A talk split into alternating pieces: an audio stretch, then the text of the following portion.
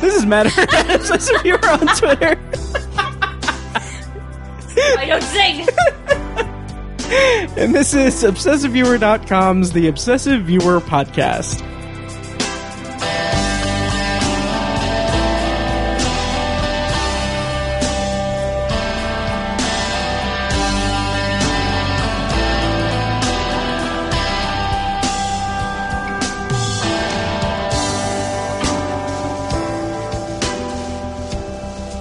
Hello, and welcome to The Obsessive Viewer. We're a movie and TV podcast that covers a specific topic, be it genre, trope, movie, or show, each episode. You can find more of our work at obsessiveviewer.com. You can also like us on Facebook and join the Facebook group at facebook.com slash The Obsessive Viewer, as well as checking out our live event that happens yearly in Irvington at shocktoberinirvington.com. I'm your host, the aforementioned Matt Hurt, and with me today is recurring co-host, Kirsten Leister, who can be found on Twitter at burger underscore lurker. Hi, Kirsten. How's it Hey, going? I'm good. How are you? Yeah, good, good. Long I gotta time say no that that, that see. sounds pretty good. Recurring co-host right, right. Kirsten Leister. Yeah, Proud I worked have you hard to aboard. get where I am. You did. You know, it's funny because I. Okay, this is going to make me sound vain and and uh, egotistical and everything, but I've been listening to the podcast from the beginning. wow, you're so vain and I egotistical. know. Well, it is for like a little project that I'm doing, uh, which is just listening to endless hours of my own voice and being proud of it. I 100% Um, believe you. And the funny thing is that back in the day, when we started the podcast, it was me and Tiny, and then uh, Mike came on board as a guest. And I'm like, as I'm listening to the episodes, like we don't call it like we say like the first couple of times, like oh he you know he's uh, we have our friend Mike back uh, as a guest on this, and he just kind of just eventually just becomes a co-host. Uh-huh. like we You- it was don't- never announced. it was never announced, so it's it's an interesting parallel since now that you and Fecus are both recurring co-hosts, like it's interesting that like oh it's just you know, just kind of happened. So so yeah, well we're happy to have you here. Hmm. Thanks. I'm, I'm And, happy uh, to be here. Yeah, and I'll- happy to be here too. Pizza is too. I think she's Pizza? mad because she didn't become a co-host. Come here. Pizza, well, Come here. She, guys, she does not like she does me. not like you, and it's very distressing to me because I'm, I'm a cat person and I like cats. yeah, And I just, I just want to pet her so bad. and she does not like. I- It's crazy. It is so crazy. She that just doesn't does want not- anything to do with me. No, I mean it's kind of hilarious. It's very distressing I, uh, to me. I enjoy it quite a bit. I get a lot of. I, uh, I just want, I enjoyment just, out of it. I just want to pet her. Yeah. I just want to pet her and, and I have so much love to give. yep, but you know, pizza's a hard, a hard, uh, hard thing to love. As she glares at me, She's a hard thing to love. hard thing to love. It's difficult to love her. it is. It is. but anyway, uh, but yeah, she is the mascot of the podcast, though. So yeah. Yeah. Anyway, um, Oh, so yeah. she's folding her little paws under herself. oh, they're going under her body. oh, she's loafing out. oh god, She's loafing out hard. she is. Uh, I just, I just want to, I just want to, I just want to pet her, Wow. and I can't. Well, I'm really afraid of her. I know. It's hilarious. It is absolutely hilarious. Um, so anyway, so welcome to episode Thanks. 259. Yeah. Hey. Uh, oh, and welcome to the podcast as a co- recurring host. Thank you. Yeah, I was, I was, anyway. Uh, yeah, so today we're going to be doing another movie theater potpourri because as we've said in previous episodes, Kirsten and I go see a movie pretty much every weekend. And, uh, we've built some up, so we're going to kind of go through them and talk about what we've seen lately. Um, before we do that, I do want to mention that we had a competition contest for people to, we've kind of partnered with Letterboxed, um, which is a great website to get, you know, track your movies and, and kind of commiserate with other movie fans and everything, post reviews and comment on other people's reviews and stuff. So we've partnered with them to give out a free pro membership to Letterbox, which gives you stats and all kinds of stuff. Um, we got some great submissions and I want to thank everyone that submitted, uh, to us. Um, we're going to go ahead and give this month's pro membership to Tony Schroxel of Indiana Geeking. Congratulations. Um, Yeah, congrats. Yeah. So hopefully they respond to my email and give you a pro membership. and then uh what I if think, you get ghosted by Letterboxd? Oh my god, I would not put it past Yeah. like Like anyone like to a ghost bad me. ex. Yeah. So, oh god, that's it beats the alternative. Letterbox just. I'm not going to make that joke. letterbox showing up at my doorstep um, With a unannounced cheesecake? With cheesecake. Uh, anyway, um, I'm gonna feel so bad. Anyway, uh, yeah. So congrats, Tony, and we're gonna be doing more of these letterbox competitions. So I'm gonna keep track of who all submitted. So you know, you guys that didn't win could get a pro membership like next month or the month after. So so you know, thank you again for submitting, and you know, we'll get that taken care of. And of course, you can follow me on Letterboxd at uh, letterboxd.com slash obsessive viewer. And uh, yeah, before we get into the actual meat of the episode, I do want to mention, and this is kind of kind of dig into our forthcoming year in review episode that's going to happen in a couple months. But AMC A List, Kirsten, did you see my Facebook post and tweet and post on the Facebook page? I have you blocked. Oh. You're muted. Wow. On every form Well, of that's- social media. That's So I don't see anything you post. That's just that's really nice. It's better for me. co-host. That's made you a recurring Mm-hmm. co-host. And- It's good for my mental health. Well, yeah, because Um, when you I have, think I like, did the actually. greatness of- You you were, shut up. You were talking about how much you had saved over the year. yes, not over the year, w- over but the si- last since like, you four had, months. Since you had started, Yeah. So let me go ahead and just break it down for our listeners. Uh, since joining AMC A List in June, I've spent just under $100 for the service. Uh, that breaks down to $19.99 per month, which gives me three movies per, per week at AMC theaters, no format or release restrictions. And in that time, I've seen 42 movies that without A List would have cost a total of $484.23 in ticket prices. Um, so yeah, so that's just a little bit of bragging on my part. Uh, and a little bit of advertising for and a little bit of AMC A list. advertising. Yeah. Um, honestly, I, I've, we've talked about this before. I'm, I'm surprised you haven't taken the plunge. Ah, I just don't. I, I wouldn't obviously get the same value out of it that you do. Right. I I I don't really go see movies a whole lot. I Mm-hmm. I mean, when we go see movies, yeah, but that's one a week, if Yes. that. Mm-hmm. And I just feel like I mm, wouldn't be getting the. I, I mean, I wouldn't be getting the full value out of it. That's true. That's true. I uh, was gonna, was gonna be a dick and just bring up like my list and everything, and count like which ones I saw with you. Uh, ah, this is really a spreadsheet thing. I, my laptop is in my bedroom, Oh, so I man. can't bring up the spreadsheet. But uh, but I feel like I feel like you would get the value out of it. You think so? Yeah, because like um, okay, just for okay, we saw Overlord. Yeah. First oh Man. God. Mm-hmm. Yeah. Yeah. Ah, first man. Uh, First Man. Um, Overlord, First Man, Star is Born Oh, Whoa. and and today we saw Widows. That's four movies in November that we've seen. Like each one's like ten bucks. A list cost twenty. You spent like forty bucks. Maybe I want to support the theater. You can do it by and the getting cinema. a membership. Anyway, Maybe. anyway Look, so I, not all of us are on such a tight budget, okay? It's- I just have money to spend, okay? obsessiveviewer.com slash donate, please. No, the main reason I have it is because I'm lazy oh yeah. Hmm. and That's fair. haven't even looked into it. I just Okay. was like, mm, I don't go see movies that often, so Mm-hmm. Except you do. that's. But that's fine. But but I Um, mean, I see one a week maximum, right. you know. that's true. and That and is fair. sometimes I will go like you know if if, if we don't end up hanging out, I'll go a week, two weeks, maybe three without seeing Mm-hmm. Right. you know a movie, and I'm Yeah. just like, oh, I don't want to pay for something I'm not using. and that's fair. That's fair. And we don't exclusively just see movies and stuff. So like, Yeah. we do other things. Yeah. So yeah. And also, there's those times where we just won't talk to each other because we're right, yeah, angry at each yeah. other. Yeah. but, Uh-huh. but like uh like you know when I'm in rehearsals and stuff, like it it Yes, wouldn't be that's cost a good efficient, point. you know. To Yeah. to and there are times when I am rehearsing for two shows at once, and it's Mm-hmm. like I have absolutely no free time, and that could ha- that could last for weeks, Right. You know, and I'm like, I don't want to get locked into paying for something that I'm not Exactly. Mm. using, so I don't know. Meh. That's fair. Yeah. And I'm not trying to pressure you or anything. Just letting you know. Obviously. Um, but uh, also, since you are a recurring co-host now, you can't do any more plays or anything because we need you on retainer for the for the podcast. So. So I'm also putting in my two weeks notice right now Oh no. Oh. to the podcast. okay. I, uh, to whom it may concern. Oh, okay. Well, all right. Well, I'll bill you for the dues. Um, since you have so much money to throw around. um, anyway, let's get into the actual episode Yeah. before people stop listening. Um, uh, yeah, so uh, Letterboxd is awesome.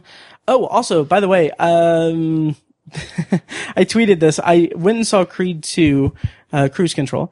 Hmm. Um, and I realized that that was my 300th movie viewing, like just movies I've watched in 2018.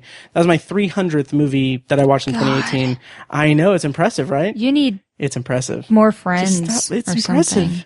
I have plenty of friends. I've got you. I've got pizza. Tiny and Fecus, probably.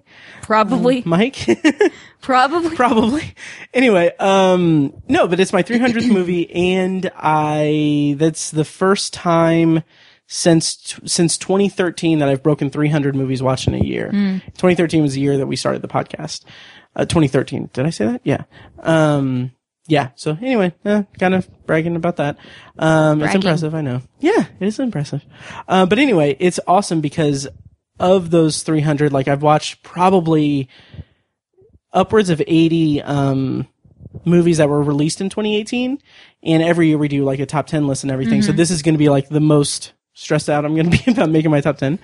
you better make a spreadsheet. I know. Oh yeah. Well, that's the thing. I and this is going to be even more impressive. So watch out, everyone. Uh, on the first of the year, I always like, well, the last couple of years, I've gone to like, uh, taken my laptop and gone to Starbucks and gotten like a drink or whatever, and then just made my list and everything and compiled all my, my data for the year for movies watched. Why was it important to include that you go to Starbucks and get a drink? Oh, because I used to, well, because I don't want Product to just, I don't placement. want to just loiter there and not get a drink. You could just do that here, Uh, though. but no, because then I'll get distracted, and I just like because I think it stems from when I was a security guard. I would work the New Year's Day and get paid double to do half as much work on in a normal shift. So like I would take my laptop and I would do that all there. So I like the idea of taking my laptop somewhere else and doing it. But anyway, um, All all right. that's yeah. Okay. So all that's to say, um, when when we do when me, Tiny, and Mike do our year in review episode, um, I think before that, I'm gonna give you a list of all the movies that we watched for 2018, and if you want, I don't know if this is something you'll want to do, but if you want to like rank 10 of them for like best movies to well, I can't say no, I because this is I'm on the podcast spot. now. exactly. I can't say no. I'm not going to do it. I'm not going to Yes. give you content for the podcast. Yes. So, so yeah, and then we'll Asshole. unveil that. Yep. Um, so I'll see you at Starbucks on the first. Yeah. Okay. Anyway, movie theater potpourri. But before we get to that, we Oh have two news items to go over. Um, I'm really excited to talk to you about this. The Detective Pikachu trailer. yeah. You are a big, big fan of Pokemon. Yeah, well, Uh, how'd you well, feel I, about I the trailer? was Hmm. the correct age growing up for it. I was ten years old when it came out in America, and Hmm. I, I, my first Pokemon card was a Ponyta. My grandma got me. it's- She got me. I don't know where she got where she bought a single Pokemon card because they came in like packs. Oh wow. But but for my birthday, for my tenth birthday, she got me a Ponyta card, and I was Mm-hmm. so excited to start my journey as a Pokemon trainer. Um, I mean, we we collected cards, and we would we would like um battle at recess. You know, we Nice. would. It was, and then um, I'm I'm replaying the second generation game Pokemon Crystal right now, Mm-hmm. um, which I've told you is very important to me personally. When I was a child, Um, my house burned down, and it Yes. was uh um right around that age.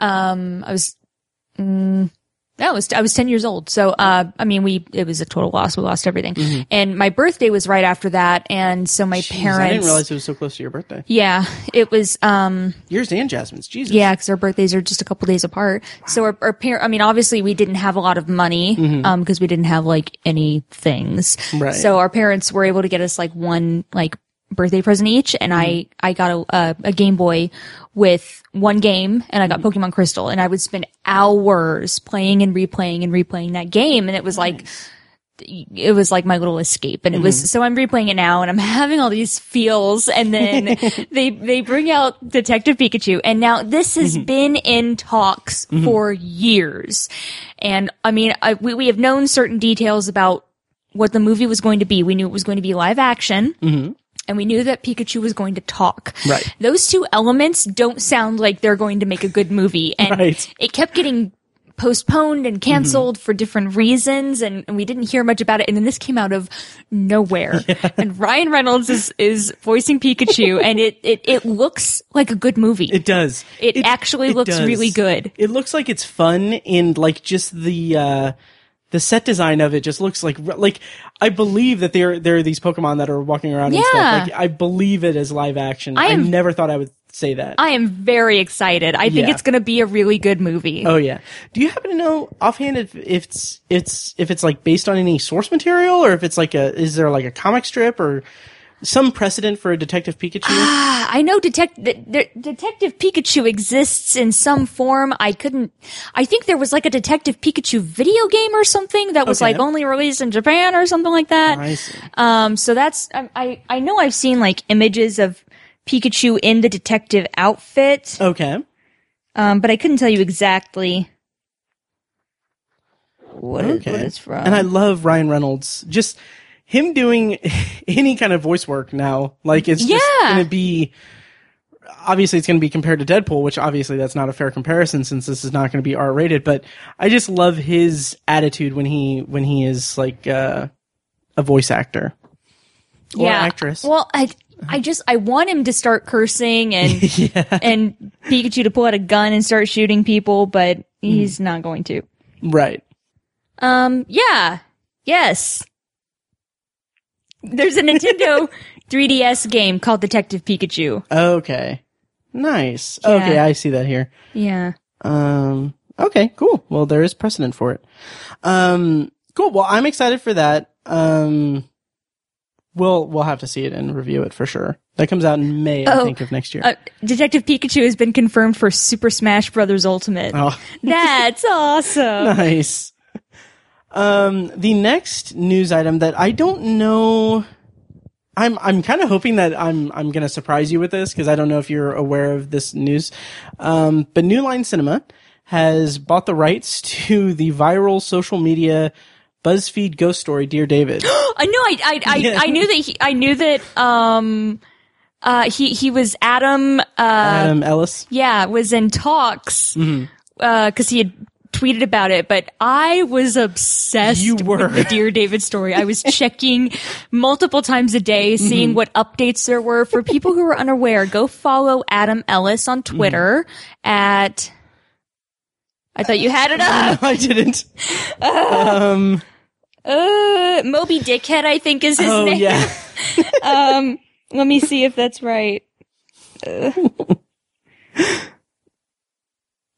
yeah, Moby underscore Dickhead. Um, he's a cartoonist. He used to work for Bud- BuzzFeed. He no longer works for BuzzFeed. Okay. Um, and his apartment uh was haunted and Mm-hmm. he it started out like weird stuff and he would wake up in the middle of the night he would have these horrible nightmares and he kept thinking that he saw this little boy Mm-hmm. and he had this nightmare where where a little girl told him you can ask dear david three three questions but if you ask him Mm-hmm. More than more than that? more than 3 Yeah. he'll get you kill or you, something yeah. and he and, And you have to say Dear David. yeah, and, and Dear David is like, um, he's a little boy and his head is misshapen, like it's been Yeah. Mm-hmm. crushed. And he, and he asks, he asks him three questions and then he asks, he, he, he asks him, basically he's like, you know, what happened to you? Mm-hmm. You know, um, and stuff like that. And then he, he can't help himself. He asks a fourth question. It's something like, who, who did this to you or something, or was it an accident or Mm-hmm. Right. something like that?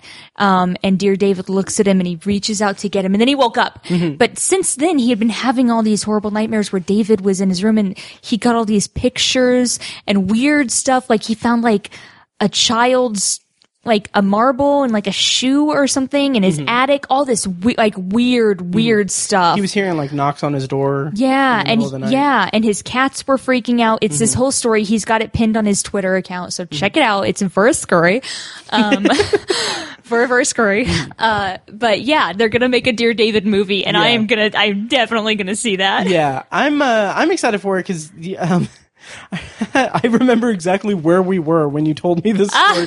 like, Ah, Where were we? we were at um, Psalms Oh yeah, downtown. before an Indians game. Ah. and Oh, you were- yeah. yep, Wait, I think we were like fishing for conversation. We, Pretty much. because uh, we we we had already talked about Clown Daddy. yes, yes.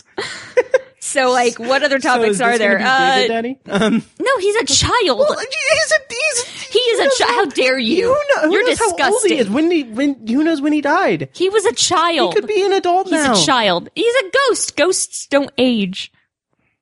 Anyway, Well, anyway. so all of this, like, he- like Adam Ellis, like quit Mm-hmm. his job at BuzzFeed. Like he couldn't, he wa- he couldn't sleep, he couldn't eat, he he. I mean, this like it it it became his whole life, Mm-hmm. and uh, I don't know what he's doing now. He still is putting out comics. Yeah, I think I actually shared one of his comics. Yeah, funny, s Um, good yeah. stuff. Oh yeah. Um, but uh, yeah. So I don't, I don't even know if he is still living in the same apartment. I can't imagine. I mean, yeah. the story has stopped. Hmm. Right. He, he after a while he did he didn't tweet for a very long time, It ran from and like people August 2017 to people were very December. concerned about him and being Right. Mm-hmm. like, "Can you can you tweet something? Like we're we're worried." And he and he just it was like something very cryptic, like Mm-hmm. things have quieted down. You know, I'm done talking about it, and Yeah. and didn't hear anything else. And then he's like, "Now there's a movie." He also tweeted out, "This is."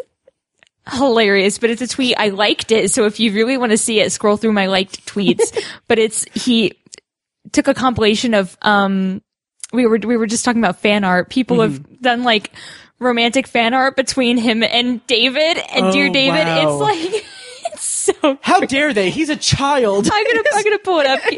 Give us some filler. yeah. Um, you know, this is an interesting thing because I, I don't know, like, and this can be a longer conversation than it probably needs to be, but like, do you, do you believe it? Like, do you believe that it's an actual thing or is it like, just like a story that you're Uh, following along? I, I okay. I'm very into conspiracy theories and ghost Mm. stories and everything like that. I don't think they're true. right. Um, What's your, pro- uh, your position on, uh, um, jet fuel and steel beams? Uh, um, we won't get into 9/11 again. We went down this Right. road. it's a really weird day for Oh me. my god. Okay. There's like four Oh my pictures, so God. scroll over. you guys have to see this. Yeah, it's not that far he's down on my likes. so- Holding, there's holding there's him and- more. So There's wow, the misshapen head and everything. yeah, and that's a Pokemon one. Oh, okay. You are challenged by trainer Adam and dear David. Oh, that's awesome. Yeah, Oh, that's yeah. in So his Spanish. his That's his tweet awesome. was, uh, Nice. y'all need Jesus. yeah. So I'm very That's excited to see great. what they do. Me too. Um, I'm I'm assuming the the movie plot is going to be about Adam Mm. I would hope so. and his experience yeah, with but who knows? with They the could haunting. do something completely different and but like they could have just bought the rights. Maybe for the basic maybe like idea. Mm-hmm. they'll do a second movie that'll be like the Dear David origin story. See that, and that raises an interesting question. Like, I kind of like the age we're in now. Like, this it's a, it's kind of incredible. Like, we talk a lot about how, you know, Hollywood's running out of ideas and they're remaking a bunch of stuff and everything. And then like, here's this story that was written on Twitter and is being produced into a movie. It's just an it's an interesting time to live in. Yeah, yeah. Yeah, and of course we're we are living in a post shit my dad says world where the guy who are you aware of this? What was that? Was that the YouTube guy? Uh, no, he, he on Twitter. This guy started a Twitter that Oh. was called "Shit My Dad Says." It's Okay. just stuff that it like he started living with his parents or something like that, and he just tweeted the stuff that his dad said, an elderly gentleman, and then he parlayed that into a book deal, Oh. and that book deal became a TV show with I think Will Shatner as the dad. Yeah, it was like a one season wonder. It What a got time to canceled. be alive! Yeah. so I'm hoping that Will Shatner plays uh, Dear David. In No, he has to be a little boy. no, well, you know they can CGI that. That's fine. Mm-hmm. But I'm I'm very interested to see what they do. I am definitely g- like okay, no, no, I don't, I don't, uh, I don't believe in ghosts. Sure. Mm-hmm. I I'm a very rational person. So people who do believe in ghosts are irrational. I just I need a scientific But explanation. It's called gotcha journalism. That's I, I need a scientific explanation for things. okay. That's just where my beliefs are based. Okay. Pizza, do you mind? I know. Where- she never plays with that toy. you come over to record a podcast. She's playing with that toy. I do believe in aliens, though. Do you- And Uh, now, yeah. Mm-hmm. now I don't think I don't know that they like are watching us. You know, Yeah. that like I don't think Roswell like Happened. yeah. Uh, well, Roswell exists. I'm sure. yeah, I'm sure yeah. that Roswell Right. is real, New Mexico. That would be a fun trip Um, to take. but uh, uh, but I, I just do I believe in extraterrestrial life? Yes. How did did we get here? Mm-hmm. I know. I know, right? I just had like a weird out of body experience where I was looking down at myself saying I do believe in extraterrestrial Right. life. But I just think it's, it's But you became a the, ghost the, then. Hmm. The scale of of the universe it is negligible to believe that we are Right. the only planet capable of supporting Yeah. carbon based life forms. And it's interesting because I just listened to a podcast all about uh, Stonehenge, and they like it's it's the podcast is called Conspiracy Theories. Um, I love conspiracy Yeah, theories. well- Mm-hmm. I do. I love. I love like unexplained s- shit like that. Oh, like, yeah. Um, it- what's what's the uh? Feel free to cut this. Oh yeah. out. Well, I'll, I'll finish my Stonehenge thing. Um, they were talking about Stonehenge and like they were talking about how like uh, like all the different theories about it, how it's like, oh, ma- did aliens create it and stuff? Yeah. And it's like they like you should probably check out this podcast honestly Mm-hmm. because it's it's right up your alley. Um, but they basically talk about how uh, it's probably it was mo- most likely just like burial ground or a ceremonial place and also maybe a calendar. Uh, but yeah. Anyway, so what were you? Gonna- Hmm. Uh, I saw a joke about now that it's daylight savings time, they have to move all the rocks at Stonehenge. Um, That's good.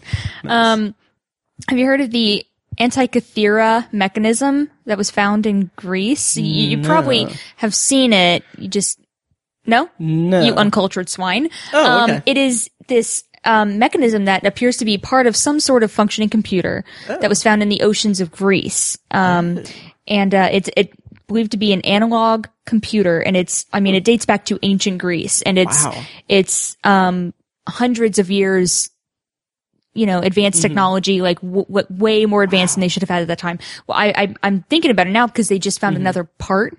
They Mm-hmm. Oh. just like just a couple weeks ago, scientists found another piece of the mechanism. They're trying to like put it together and find out what it was for. They think it was like maybe some sort of calculator, Mm-hmm. but it's it's a real like machine with with I mean it's a real it was Mm-hmm. like a real computer. It's like how did they build this? Right. What what was it for? Like it's it's just crazy. I was obsessed with this when I was a Wow. Mm-hmm. kid. I was like going to solve the mystery. Nice. But I didn't. I haven't yet. Well, you'll Yeah. get there. You'll get there. so yeah, we're veering off track. You think? yeah, it's been a really weird recording. Um, so let's talk about movies for the love of God. Please. So we have seen recently. We've seen four movies in the theater.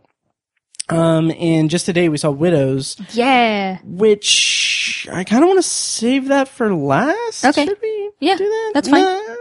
No, let's start with that. Yeah, let's Okay. start with widows. Um, so yeah, I I have like on my notes I have like it's spaced so I could put notes and I just didn't put notes. So we saw widows today. Yeah. Now, the best thing we have going for us is being who we are. Why? Because no one thinks we have the balls to pull this off. Um, this is the movie that's directed by Steve McQueen and co-written by him and Gillian Flynn, who did Gone Girl. Um, yeah, it's, uh, let me read the plot description courtesy of IMDb. It's got a really great cast. Um, Vi- Viola Davis, Michelle Rodriguez, Elizabeth Debicki. Debicki. Debicki, yeah. Uh, Liam Neeson, John Bernthal, Daniel Kaluuya. and ah, Daniel Kalua, and uh, Carrie Coon, Robert Duvall, Colin Farrell, a bunch of people. So, uh, the plot is set in contemporary Chicago amid a time of turmoil. Four women with nothing in common except a debt left behind by their dead husband's criminal activities take fate into their own hands and conspire to forge a future on their own terms.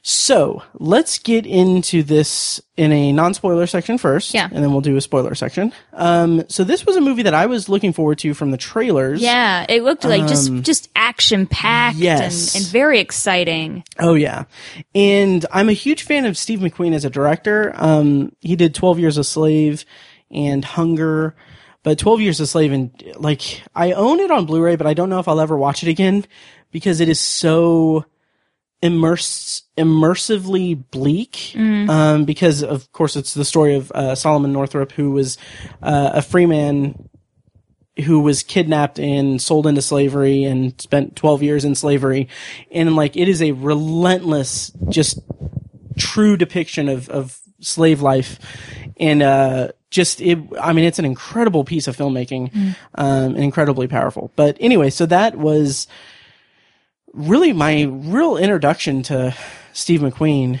Um, and he like he just kind of blew me away. So I was really excited for Widows. What were your expectations for it? I thought it was going to be good. Um, no, like it just it's a stellar cast. Yeah. Um, and the plot was something that I haven't really seen before. Right. Um, it I mean it the the setup is like a you know a typical hitman movie, but with a huge twist in that it's the widows who are pulling off the Right. hit. Heist. Yeah, but uh, but it was um uh, Not to mansplain you there. Sorry. it's um but uh yeah yeah it was just it, was- this this really fun Mm-hmm. um action packed Mhm. movie and you don't get a lot of that you don't get movies like that for women too often right.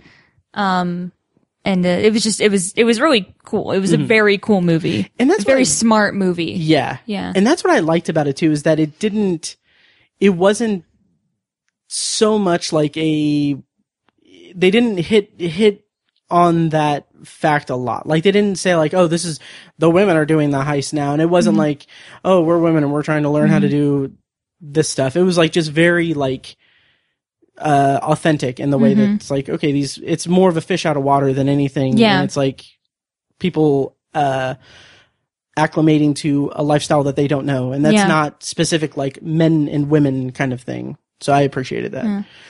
Um, yeah, what, uh, yeah, uh, the performances I thought were all great. yeah yeah yeah i loved cynthia erivo Mm-hmm. who played belle Yeah. uh just such a really cool character oh yeah. um and she was she was great i also loved So uh, much cardio. Yeah, I know, right? Yeah. She was pumping it. Yeah. Oh, yeah. Um, I loved Elizabeth Debicki, who played Alice.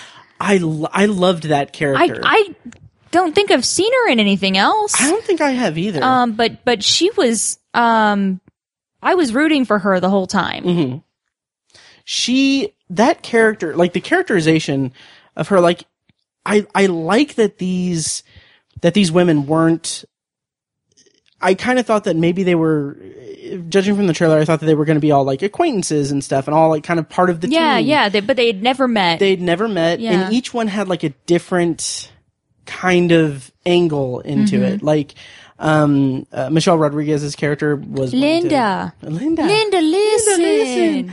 um, she wanted to she was trying to save her store um, viola davis was was you know had the debt pinned on her and stuff um, but it felt like uh, oh god why can't i th- uh, alice's character um elizabeth debicki's character alice she like she had the i think feel like she was drawn more strongly than the other ones not not to She she had the Down there, most like development and Yeah. growth during The the, biggest movie. arc in the movie, I She would say. Mm-hmm. yeah she she felt very human. Um and like it was a really good depiction of kind of an, an abused character Yeah. and like she has who's like this- finally finding her footing. exactly and one thing that i really appreciate about and this is veering kind of into spoilers but not really um, she has a subplot involving a character played by lucas haas in the movie and i really liked that dynamic because i won't go into detail about what that dynamic is but it it felt to me like it was a good it was it was a very real depiction of like someone who is emotionally i wouldn't say damaged but emotionally fragile um coming together with someone who is on the surface like uh A nice guy, a um, nice a nice guy but but underneath he's manipulative. exactly and like i like that they didn't go like all in on yeah, on yeah, they that. didn't shove it in your face. Yeah, it, was, just it was Mm-hmm. very subtle, and like you could kind of see like the machinations of an abusive relationship forming. yeah. um, and I, I just really appreciated that Yeah. about the movie. Um, Daniel Kaluuya, who uh, Mm-hmm. played J- Jatem, Jatem, Um, fantastic performance. What an interesting character. One thing Mm-hmm. Oh, yeah. Mm-hmm. that, that we talked about right after we saw the movie was how intellectual he was. He was like the muscle. right? Um, he was the muscle of one of the factions, and I mentioned on last week's episode, and also every single time we saw the trailer to you, since he doesn't speak in the trailer, I was really, really hoping that he would have like a high. Uh-huh. He spoke in his first. I, I, His I, first scene. I really wanted him to not talk yeah. either at all or Right. until the very end of the movie. but better he, give us the money. he- but he did. He he spoke in, in the first Yeah. Mm-hmm. scene he was in. But he was he he wasn't just like a typical like um, He wasn't just menacing. yeah, Like, he was. Th- there- there's one scene where he shows up to do some dirty work, Mm-hmm. and he is reading a novel, and he puts his bookmark in and turns around and does his work. And there's Right. another where he's he's listening to like a political podcast, Yeah. and he he's he's got a, a, a like learn to speak Spanish tape playing in his car, and Mm-hmm. Right. and, and it's he he just a very interesting Mm-hmm. intellectual character. when uh, when the movie comes out and that like the clip of him listening to what I suppose is a podcast, Hmm. I really want to take I want to do some editing and just swap Put it out. in the obsessive viewer? Yeah, You should not. I should. It'll be it'll be great. Um, but yeah, he was a really and like that actor. I just I love him. Yeah. I've, I've loved him since he was in Black Mirror and obviously Get Out. Um, I guess uh, the director of that episode of, of Black Mirror had said that when, when people see him, like when Mm-hmm. Yeah. this comes out, when people see him, they're going to be all over Yeah. him, and he really has And he just was right. exploded, oh yeah. um, which is great. He's a, an incredibly talented actor. So Oh I hope yeah. to, hope, have to you see seen Have more. you seen his episode of Black Yeah. Mirror? Nice. Yes, I nice. have. Yeah. It's so good. Anyway, um, yeah, so the performances were all great. Even uh, Michelle Rodriguez, who I am, I've always been kind of lukewarm on. Hmm. Um, She was in. I, th- I think I'm biased because she Wasn't was she on in- Lost? Hmm. She was on Lost. They- Yeah, she was. She was in. She was in Lost for a while, and there were a lot of reports that she was just very difficult to work with, Uh-huh.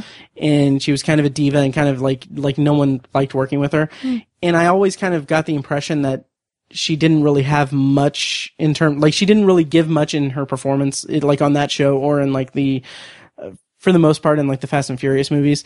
Um, it didn't really seem like she had the acting chops, but I think she did a good job in this movie. I really enjoyed her in this. I've Yeah. Mm-hmm. never seen the Fast and the Furious movies, um, but she she was sh I thought she was really good in this. yeah, yeah. I, I that's she. There wasn't a weak performance Absolutely. in the entire cast. I'll say Yeah. that.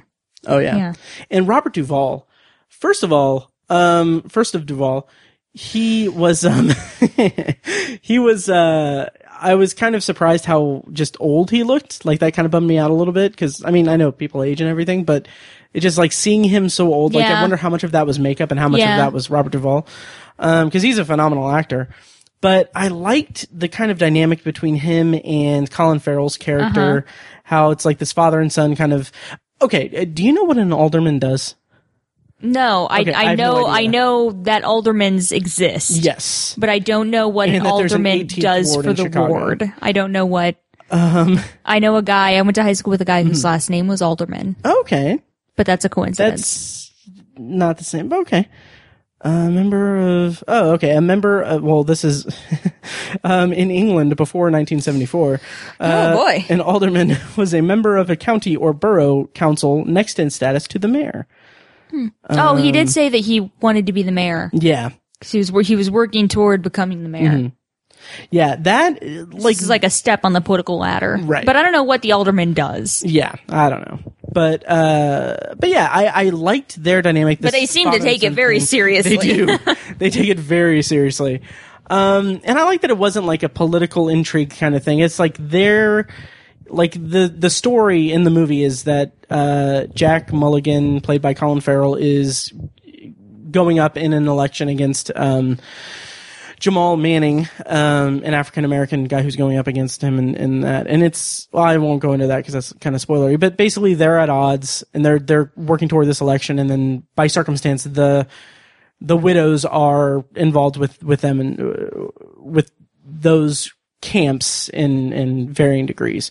Um, but there's an interesting dynamic between Robert Duvall's character, who plays Jack Mulligan's father, and uh, Colin Farrell. Like I liked seeing that, um, especially when it got more heated and like more um, anger and everything. Yeah. Um, yeah, so I, I liked that. How did you feel about that subplot?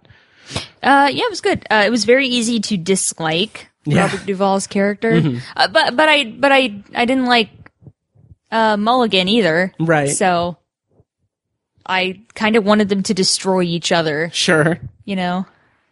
Sure. And it kind of seemed like it could have been a little cluttered plot wise um, by having them do their thing, the Mannings do their thing, the Widows doing their thing, and they kind of threw a lot of stuff at it. But I kind of appreciated how the script kind of managed all those subplots. Yeah, I and didn't think it everything. was. I didn't think it was too cluttered. I didn't think Yeah, Oh, it was too much. I was kind of afraid it would be maybe not hard to follow, but like it would, like I was afraid my interest was going to wane a little bit Mm-hmm. um, because of all the different things at play. But I, it held my attention very well. I do. I do have one uh, criticism to make about the Mm-hmm. film. Some of the camera shots Mm-hmm. were kind of weird.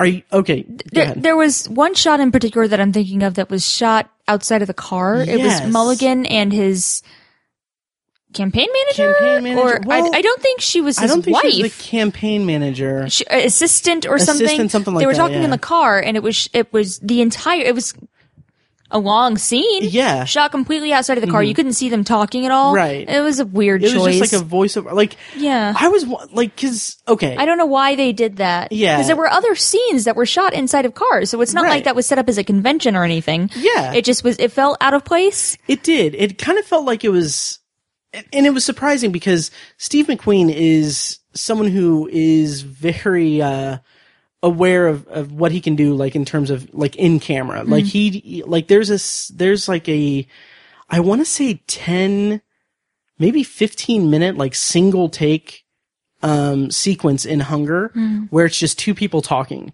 and like it's it's incredible because it's just like there's no break at all Mm-hmm. it's just them talking um so he's not opposed to doing like flourishes like that like behind the camera I just it, I didn't know why why I they did didn't that. get it. There was another another shot that kind of was odd. It was Mm-hmm. the the reverend when he was in the church when he was giving his sermon. It was Yeah. very, tight, Very on, tight him, on him. Mm-hmm. and I don't know why they did that. yeah because it kind of took like for a second i was like oh okay I thought we were watching it on a TV or Yeah. something. I thought that was that was what we were i doing. was trying to figure out like what but he it was exactly it was like very Yeah. tight on him, and I, yeah that it- was kind of weird so just just a couple shots that were Yeah. Mm-hmm. that were kind of confusing why they did it that way. well the So going back to the car scene, Yeah. like I kind of have a couple of thoughts on that. One is that it came across, and this is a cynical, cynical theory on my part, which is cynical theory is the name of my band. Hmm. Um, no, I don't have a band, guys. Um, anyway, cynical theory would be a good name, but That would anyway, be a good name for a band. um, so my cynical theory of that is that they initially, my thought is that they initially wanted to shoot inside the car. Um, maybe something happened, like they, ki- like the film wasn't good or what, or I don't and they know if had it was shot to on voice film. over They the had to do it over footage and or they something. Decided to do that because like you can't see them. yeah. Maybe maybe like this actor schedule didn't work out. Like they had to do voiceover. No, no, work. because it was the same shot from when they That were is getting right, into from the when they car. got in the car. They show them getting into the car. It doesn't cut away. That's it's the same right. shot. Well, and then my other theory, my more like um, film critic theory, or uh, is that it kind of maybe it was by design that way. I think it was. Yeah, I'm just confused because- why. It just was well, odd. I'm it thinking seemed out of place. Maybe it could have been because it was showing like like Chicago as they're driving. it like- wasn't though. It was pretty tight on It the was- car. You didn't well, really see a lot of the background. You see, like it goes, it starts at the left. Uh, passenger side, Mm-hmm. Um, and then it shifts and then over it to the shifts to the right. right. So, like you see, like I mean, yeah, it, most of the most of the shot is in, like on the car.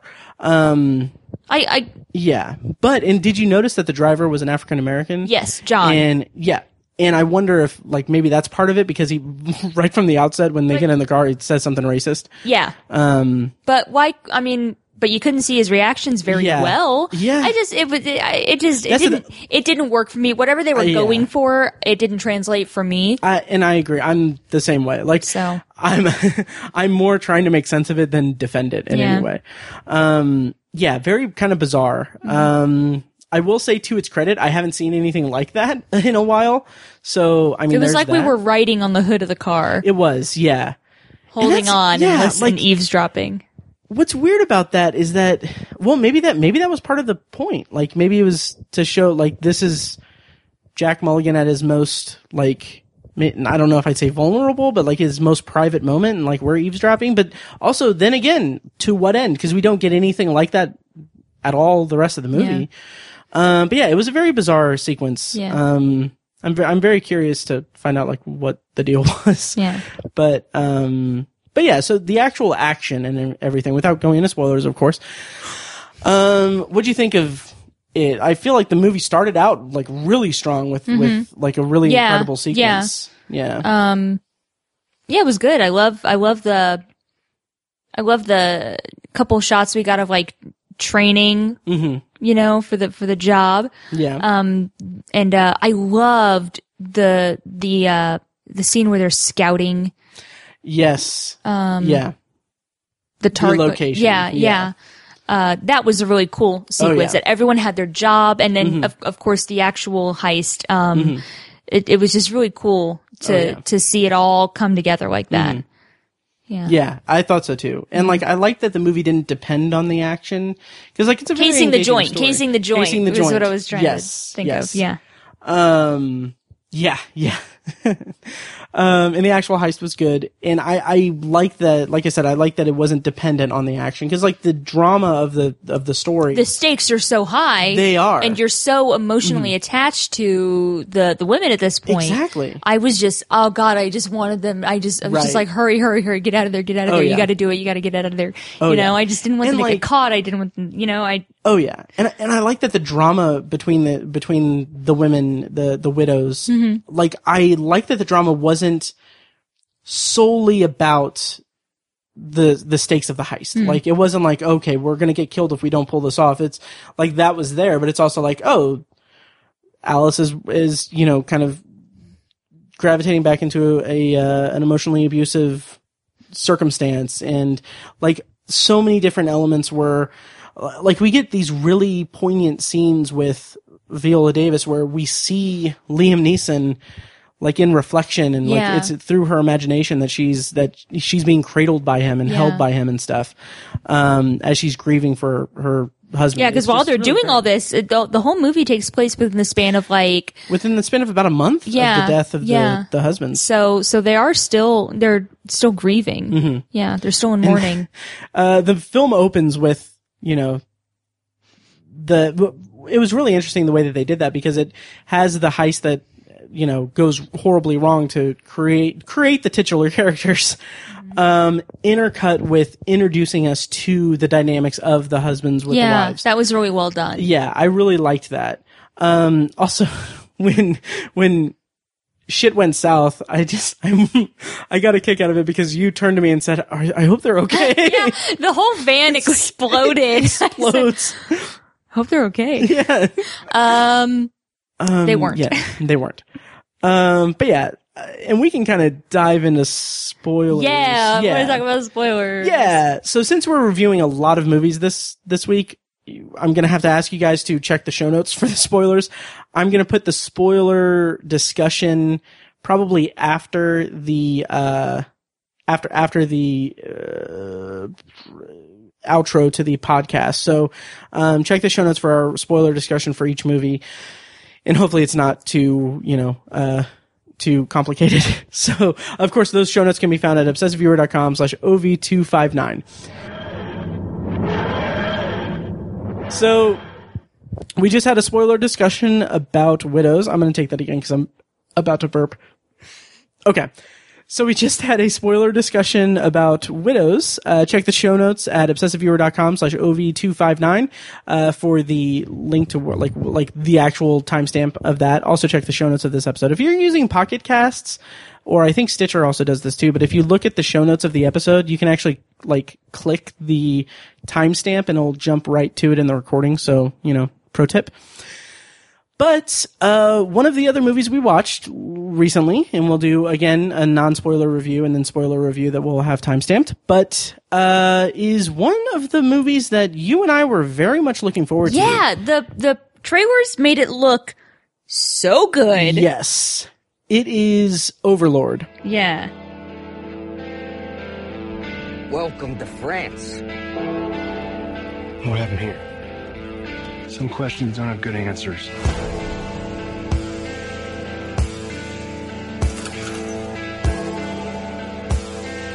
There's a lot of soldiers out there, and there's only four of us. Find out what's inside that compound.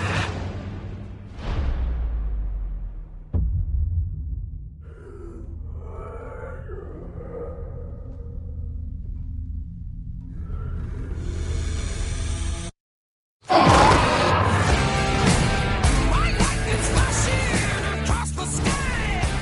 And uh, I'll read the plot description, courtesy of IMDb.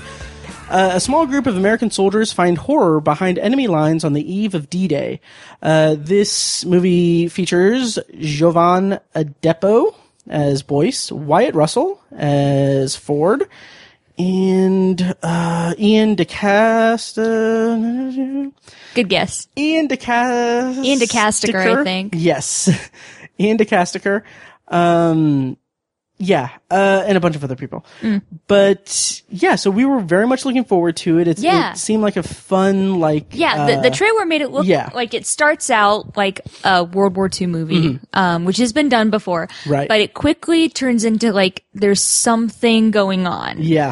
Uh, Oh, yeah. and it, it, it just, it looked like maybe zombies, some kind of Mm-hmm. monster horror.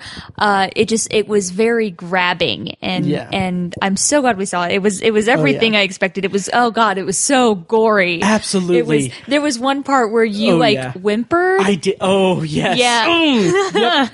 It was. It was good. It Whoa. was really good. they did not shy away from it, but it was like it wasn't like gratuitous either. Like it- yeah, it was, a little. um, I mean, okay, it was, but like it wasn't like as gratuitous as it could have been. it was really good. It was. Yeah, just so so cool. Yeah. Um, the storyline was really good. Um, I I thought that it was first of all let let's talk about the opening sequence uh, where they're in the plane Yeah. and they're about to parachute down to to D Day and Yeah, everything. and they're getting their instructions. Yeah. and- um really incredible sequence yeah. um it looks Just could you imagine being one oh of those my guys? god no no I I mean I I I, I would just hope that I would die quickly. yeah Like, i uh when, when- I think about the Mike Birbiglia quote. Mm-hmm. I love the troops because if they weren't the troops, I would be the troops, and I would be the worst troops.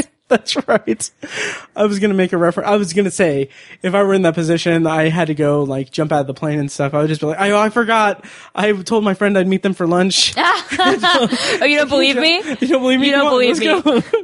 Well, come with me, uh, for our listeners that's a reference to um Nathan. For you, Nathan, for you. Thank you.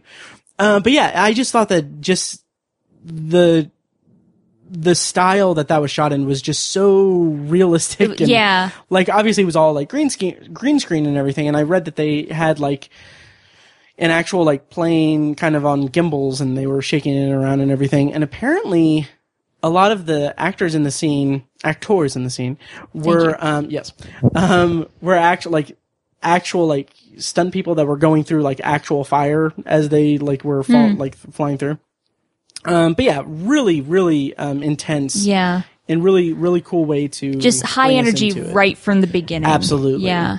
And it and like the the dialogue felt authentic. Mm-hmm. Um like it didn't feel like they were stuffing in a bunch of exposition, which honestly they were, but it didn't come across as Well, but but also they, exposition they dumps. didn't explain what D Day is. They didn't Right. have to because the audience knows. Exactly. Well, I They mean, more gave like- us the date, and we Yeah. knew what the, you know. We knew what they were Right. Mm-hmm. doing. um especially after I took out my phone and I was googling like, oh, June 6th. I believe you. Um, great cast. Oh yeah. Wyatt Russell, who is Mm-hmm. the son of Kurt Russell, Yes. who um there was a I think it was like Christmas last year my dad Mm-hmm. made me watch Escape from New York and Escape from LA. Oh, really? Like I've never I've both never in seen one them. day and they're not God they're not good. Really? And Kurt Russell stars. Right. My dad loves these movies. Okay. And uh Kurt Russell stars as Snake Snake Snake Plissken. Plissken, call me Snake. call me Snake I've uh I've never and so seen he looks just like his dad and Okay. the whole time i was just thinking of him as like escape from nazi germany like communist I thought you were going to talk about uh, Kurt Russell's new movie that's on Netflix right now called The Christmas Chronicles. I wasn't. Apparently, it's really good. Okay. he plays Santa. Um, it's the story of sister and brother Kate and Teddy Pierce, whose Christmas Eve plan to catch Santa Claus on camera turns into an unex unexpected journey that most kids could only dream about. is he like call me snake I probably. um, it's funny. I haven't seen those movies, but um, They're like they're they're those kinds of movies that are so awful that they're almost good. Okay, this is Kurt Russell as Santa. Yeah, he looks like Oh. Santa. He does. Um, he was also in uh, Deepwater Horizon, which I rewatched over the weekend. oh, he was, wasn't yeah, he was. He played Mr. Jimmy. One of the he's one of the main characters. he? Okay. Yeah, Yeah. Wow. great movie. God, it's Oh, it- yeah. Mm-hmm. not talked about too often, but that- Deepwater Horizon really was a very good movie. Abs- I think it was like number four on my top ten list Yeah, that year. it was. Yeah. It was a very good movie. Yeah, but Wyatt Russell, he was really good. Um, he's so awesome. I've never seen him in anything. and and I've seen he's him in a not few he's not things. just riding on his father's coattails. Right. He is very Oh, talented. Absolutely.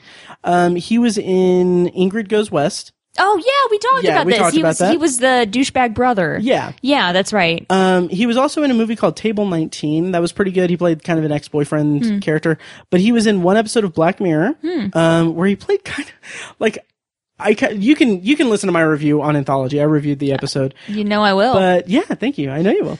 Um, but uh, he's he's just such a great like I'm I'm really excited for his career um, and everything. I need to actually watch more of his stuff because he's been in a few more things that I haven't. very different character. I mean, I, I did see Ingrid Goes West, so Mm-hmm. very different character from the character he played in that. Totally. Um, and I've always wondered. I've looked high and low in the uh, internets, but I'm really curious if he was named after uh, Wyatt Earp.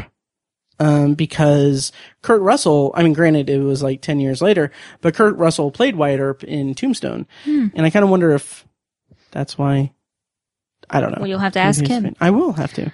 Um, So anyway. Ian, Ian DeCastiger, Yes. adorable. Sure. Of course, of course, I love him from Agents of S.H.I.E.L.D., E Mm-hmm. um, in which he plays uh, the also adorable Fitz. Uh, and he did it a, a great American Mm-hmm. accent. He did. It was wa- very impressive. Mm-hmm. Just from the trailer, I wasn't sure if it was him because I saw him, but, uh, you know, the, the scenes are dark and, Right. and he does an American accent, so I wasn't sure if it was him Yeah. or someone who just looked like him. and And, I there's looked just it like up. one clip where Yeah. he has like a, uh, line of dialogue in the yeah trailer. Mm-hmm. so i looked it up and it was him so i was very excited to see the movie going Yeah. into it um because I, I i'm a i'm a fan of his Right. he's just so he's just so cute and he play. I, I love that his character isn't this hardened soldier. he's character. the photographer He is. He's like he's a have- war photographer Yeah. Have you a combat right? Have you seen Photographer. um Saving Private Ryan? no i haven't Okay. Oh, that'll have to be. We'll, we'll, we'll have to watch that at some point. But anyway, um, the actor Jeremy Davies plays a um a character kind of similar to what that character was in, in Overlord. He plays a uh, kind of a guy that's on the team that's going to save Private Ryan, but he's j- like he's useless. Like he just doesn't. Mm. yeah He's yeah at one point Yeah. Mm-hmm. they give him a gun and he's like what huh Yeah. with me so I kind of feel like that was kind of the intention with with this role, and I Yeah. kind of feel like it was maybe an homage to Yeah. Jeremy Davies and uh, Saving Private he Ryan. was but- adorable um yeah. giovanni depo Yeah, who played Boyce? yeah. Yeah. was this like his breakout role I think or so, something? 'cause I he haven't was seen him in anything. amazing. He was very He good. was very, very good. Oh, yeah. Mm-hmm. I, I was just you were from the beginning. You were very sympathetic to. We were talking earlier about Oh, ca- uh, characters who you, you you place yourself in Mm-hmm. their shoes and and you're seeing the world through their eyes. That was definitely Oh yeah. uh, uh, they definitely did a good job of that, of making him, um, sympathetic, uh, to the audience. You know, you, Mm-hmm. you, you definitely, you're rooting for him. Interesting. Yeah, he was in um Oh, he's from the UK. Yeah. He was in Fences a couple years Hmm. ago. Um he was also in The Leftovers and he's going to be in a uh He was in Mother. Yeah, oh yeah. Um he's going to be in Central Park 5, Hmm. which I think oh, Ava DuVernay uh, Duver- DuVernay is uh, doing it. I want to say that it's for HBO maybe, but it's about um the true story of Uh, based on the true story that gripped the country, the limited series will chronicle the notorious case of five teenagers Mm-hmm. of color who were convicted of a rape they did not commit. Who, uh, to this day, President Donald Trump is still calling for their execution, even Yeah. though they have been proven innocent. Yep. Uh, but that's neither here nor there. But anyway. Um, Pilo Osbeck, Sure. who played the Nazi. oh yes. Yeah. Very menacing. Now, there were several Nazis. There Right. were quite a few of them. That's one of the things that I loved about the movie was like I mean, I'll go on record and say it. I'm anti-Nazis. You ta- yeah, Um, yeah. yes. Take that to the bank. Yeah, and like the way that the movie kind of has like n- somewhat over the top gore was so satisfying when it was Nazis. Yeah. like that was just I I loved seeing Yeah. that. It was uh it was very cool. Yeah, but he was good. He was very Mm-hmm. yeah. good. Oh yeah, very Yeah. Mm-hmm. creepy, very unsettling. Like, um, yeah, just like the scenes with him and Chloe at the beginning, very uncomfortable. Yeah. um yeah and like the perspective that it took like it cut between like being in the room and and kind And them of watching them above watching, like, from it the felt attic. just, yeah. it just it Yeah. Um. felt uncomfortable the kid let's talk about the kid Oh yeah. he was adorable He was. Yeah. And he actually like served a purpose. he did Um, I love how they they used him when they thought they were going to get caught, and they Mm-hmm. they must have like you know pushed him forward, stand right here, and then they were like, oh, it's just the kid, you know. right that's where i know the nazi from uh not a sentence i ever thought i'd say Mm-hmm. um he's he's you're on uh, greyjoy in game of thrones Hmm. okay yeah Um, yeah, everyone was good. Uh, Bokeem Woodbine, who played Mm-hmm. like their sergeant, yeah i he thought was good. e- He wasn't in the movie for very long, Right. but he was he was very good. And I thought for the longest time that he was an actor that I'd seen in um, Boardwalk Empire, but turns out Mm-hmm. that he wasn't. And then uh, John Magaro and Dominic Applewhite, who were the two other guys um, from their u- in their Mm-hmm. Which one was the their guy that unit. was like so New York in the forties? That was John Magaro. okay. Yeah, both of them were like th- th- what a very interesting and like likable cast of guys that they, Yeah. that they got. Oh yeah, that's where I know him from. Uh, Bokeem Woodbine Hmm. was in um, uh, Spider-Man: Homecoming. He was uh, one of uh, Vulture's like henchmen. Oh, was he? guy I knew who I'd, I knew turns- I'd seen him yeah. in something. the guy who takes the shocker glove thing? Yeah. Oh, Um, yeah. yeah. Yeah. Um. Yeah. Yeah. Really good. Good cast. Oh yeah, but the just the set pieces and the the action and the gore and everything. Uh, it's worth mentioning that we saw this the week uh, the weekend after you had a stomach flu. So throughout the movie, I was asking you if is, are, are, the, are those the noises you were making when you were sick? Right. Because there were a lot of like zombie like gross stuff. So yeah, it wasn't funny then, and it's It's uh, hilarious it's not now. funny now. yeah. Yeah. Spoiler alert. Yes, the like you when you hear the gurgling noises, just imagine that's Kirsten being sick and and uh, all gross and everything. You act like you never had the stomach flu. I just I'm you know maybe I'm unbreakable. Who knows? That's a different movie. That's it is anyway. Um, So uh yeah, uh what else is there to talk about? Because we can go into spoilers in a moment. Um, I the- I had read like or heard earlier this year that this was supposed to be a Cloverfield movie, but turns out that I think it was just rumored to be Ah, um, but I'm so glad that uh, yeah, the some of the trivia is conver- confirmed by J.J. Abrams at the Paramount CinemaCon uh, presentation on April 25th, 2018, that the film is in fact not an entry in the Cloverfield franchise, despite initial speculations. Now, um, that could be like that could be completely accurate like that could be completely truthful and everything but also i've got to wonder if that is backpedaling like i wonder if they initially thought that it was like they initially conceived it as or were going to market it as a cloverfield movie um but then the cloverfield paradox came out on netflix in like february um and was just garbage like it was dum- just people hated it Mm-hmm. and so maybe Um, it would impact. so yeah, so maybe they were just like, okay, this is damage control. We're not making this a Yeah. Cloverfield movie. Um, yeah. Do, do you have any relation to the Cloverfield movies? Have you seen any of them? Any relation? Any relation? Yes. are you, My uncle was uh, are you boom related operator. to John Goodman? I no, I've actually never seen any of the Cloverfield. Oh, interesting. movies. Yeah, it's the first like Cloverfield and Ten Cloverfield Lane Lane are really good for very di- like they're wildly different movies. Like Cloverfield, Mm. Yeah, they're like not connected, right? Right, exactly. Cloverfield is just like it's like an anthology title. Um, but anyway, th- it's neither here nor there because this isn't a Cloverfield movie. Um, I did wonder, like throughout. Well, uh, there's a moment where Eh, I, I won't say that because we'll save that for spoilers. Um, do you want to go ahead and go into spoilers? Yeah, let's go into spoilers. Okay. Yeah, so like uh, like we did with Widows, we're going to go into spoiler discussion. Uh, you can check the show notes for the timestamp of where to jump to to get to spoilers, or just continue listening for a review of the next movie we're going to talk about, which is a movie that I don't have on my list yet. Great. Uh, yeah, Sounds so- good. It's going to be a good one. It is. It really, really, really is. Oh, Stars Born. Um, okay. Oh. Okay, so we're going to go into spoilers for Overlord. All right, so we just did a spoiler discussion of Overlord. Uh, check the show notes for it or continue listening. We're going to be talking about next um, A Star is Born Oh. or A Star is Born. Oh. Okay, I'm so sorry, everyone.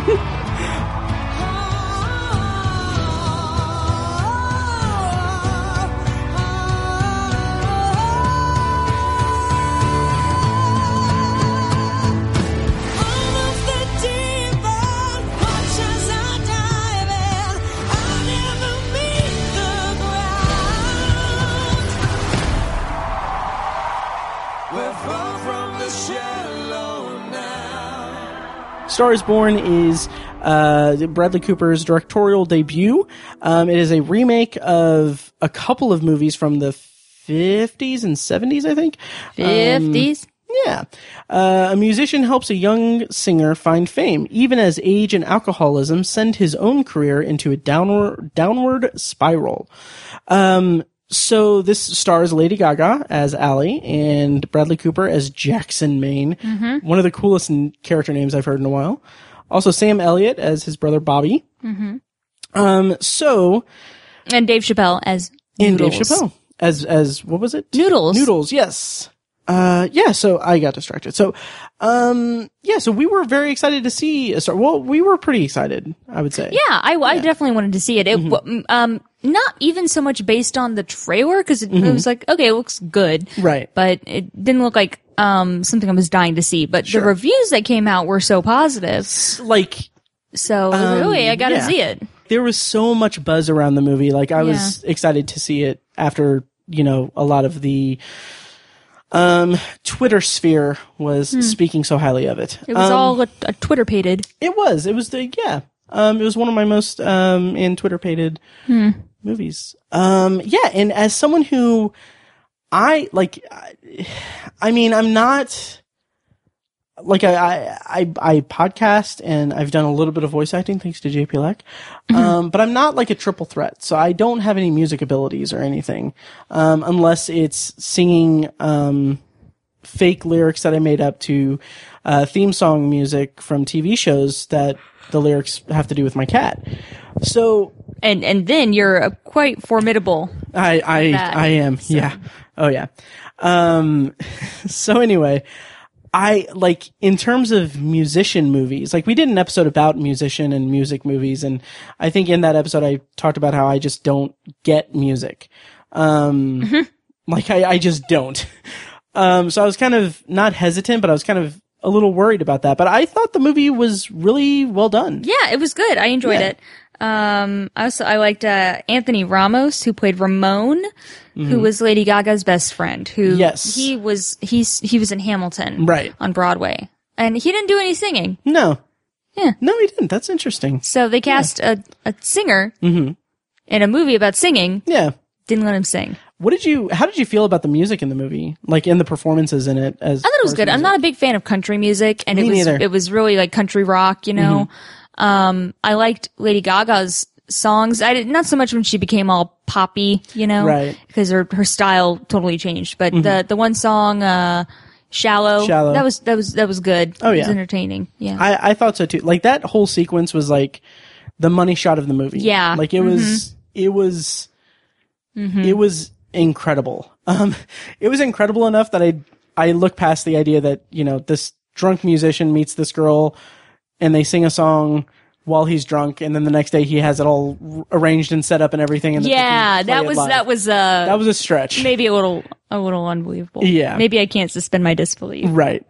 But the actual story of like kind of her getting sucked into the to the entertainment machine and how their relationship is affected by it. I thought it was really engaging. and believable. Yeah. Yeah. Oh yeah, and I thought from the trailer that it was going to be more of a um I, one of my fears going into it, or one of my worries was that it was going to be like, oh, she gets wrapped up into the into the uh s- into the star power of it. Like I felt like maybe it was going to be like, oh, she dips into drugs and everything and she becomes like Yeah, yeah, Yeah. but she didn't. she didn't. It was a more nuanced kind of Yeah. uh, dynamic shift between the two characters, Mm-hmm. and I really appreciate the movie for being having that kind of having that uh, self control in its story to kind of have it more be about the characters and their And their relationship, relationship, and their yeah, and their relationship with their their passions and Mm-hmm. their abilities. It kind of reminded me a little bit of uh, La La Land and how and, and it, like they're very vastly different movies. Yeah. but both movies are about two characters and Yeah, I- their relationship yeah, I could and see that. their passion. yeah. Yeah. Um, uh, how much you're willing to sacrifice Yeah. for your art, how much of your art you're willing to sacrifice. right. Yeah. Oh yeah. Um, I will say I think La La Land I liked better um, as a movie. Um, just I I just connected with it more. Um, but like you said, Mm-hmm. I, I, I think I liked A Star is Born more. interesting. It could just be because it's fresher in my Sure. mind. But I I kind of feel like you weren't too crazy about La La Land. I didn't oh well, I liked it. I didn't Yeah. Mm. think it was great. I certainly didn't think it was best picture of the year great. Right. Um I, I thought it was okay. I Mm. don't have any desire to see it again, but I don't really have any desire to see A Star is Born again. Right. Um, Like I would love to see Overlord again, yeah. you oh, know, yeah. and, and and watch watch everything unfold again. Yeah. Sometimes you need that Yeah, but I cathartic, don't- I like don't- Nazi killing Uh, movie. yeah, yeah. But I don't, especially with the holidays coming up, Yeah, you know, exactly. A nice, Oh, fun, yeah. family friendly Right. Nazi killing movie. Yeah. But I have I have no desire to see A Star Is Born again. Interesting. And so uh, going back to the music, like you're not a country fan. I'm not either. Mm-hmm. Like I grew up listening to country because my family listened to country. And then, um, my, my relationship to country music is best, um, uh, summed up by Bo Burnham's country Yeah. song bit where Cold he- beer, Yeah. some blue jeans. he, he just sums up like it's a scarecrow. yeah, that is a scarecrow. it's a fucking scarecrow again. Um, perfect bit. Like Yeah. he's God, he's We're brilliant. just pandering. but I liked the music in this movie though. I except Yeah, like- it, it wasn't like overly twangy. It was more It th- it was. was more that rock country that yeah. that I I typically find more tolerable. Me too. And shallow, I think, just by itself is a good song. yeah, I actually Yeah. Mm. I told you I heard it on the radio. yeah, Um, just a couple days after we saw the movie. right. And then I texted you something that was genius and brilliant and stuff. I Probably don't not. remember. Yeah, it was something like um. Oh, it was something stupid. It's too far back. Oh. Anyway, um, but yeah, eh, I I was really taken with it. You haven't seen either of the or any of the previous. I have not. Um, does this make you want to see them at all? Not really. Okay. Um, I have heard people who have seen them Mm-hmm. uh, say that this was the best one, So have I. and, Um, and if that's the case, I don't, yeah. I don't care to see the others. right. I- From what I've heard, it sounds like I'm disparaging the movie, and I'm not. It was a good Right. movie. I just don't think. It, I mean, it, it- people have been saying that it was fantastic. I don't think it was Yeah. fantastic. right.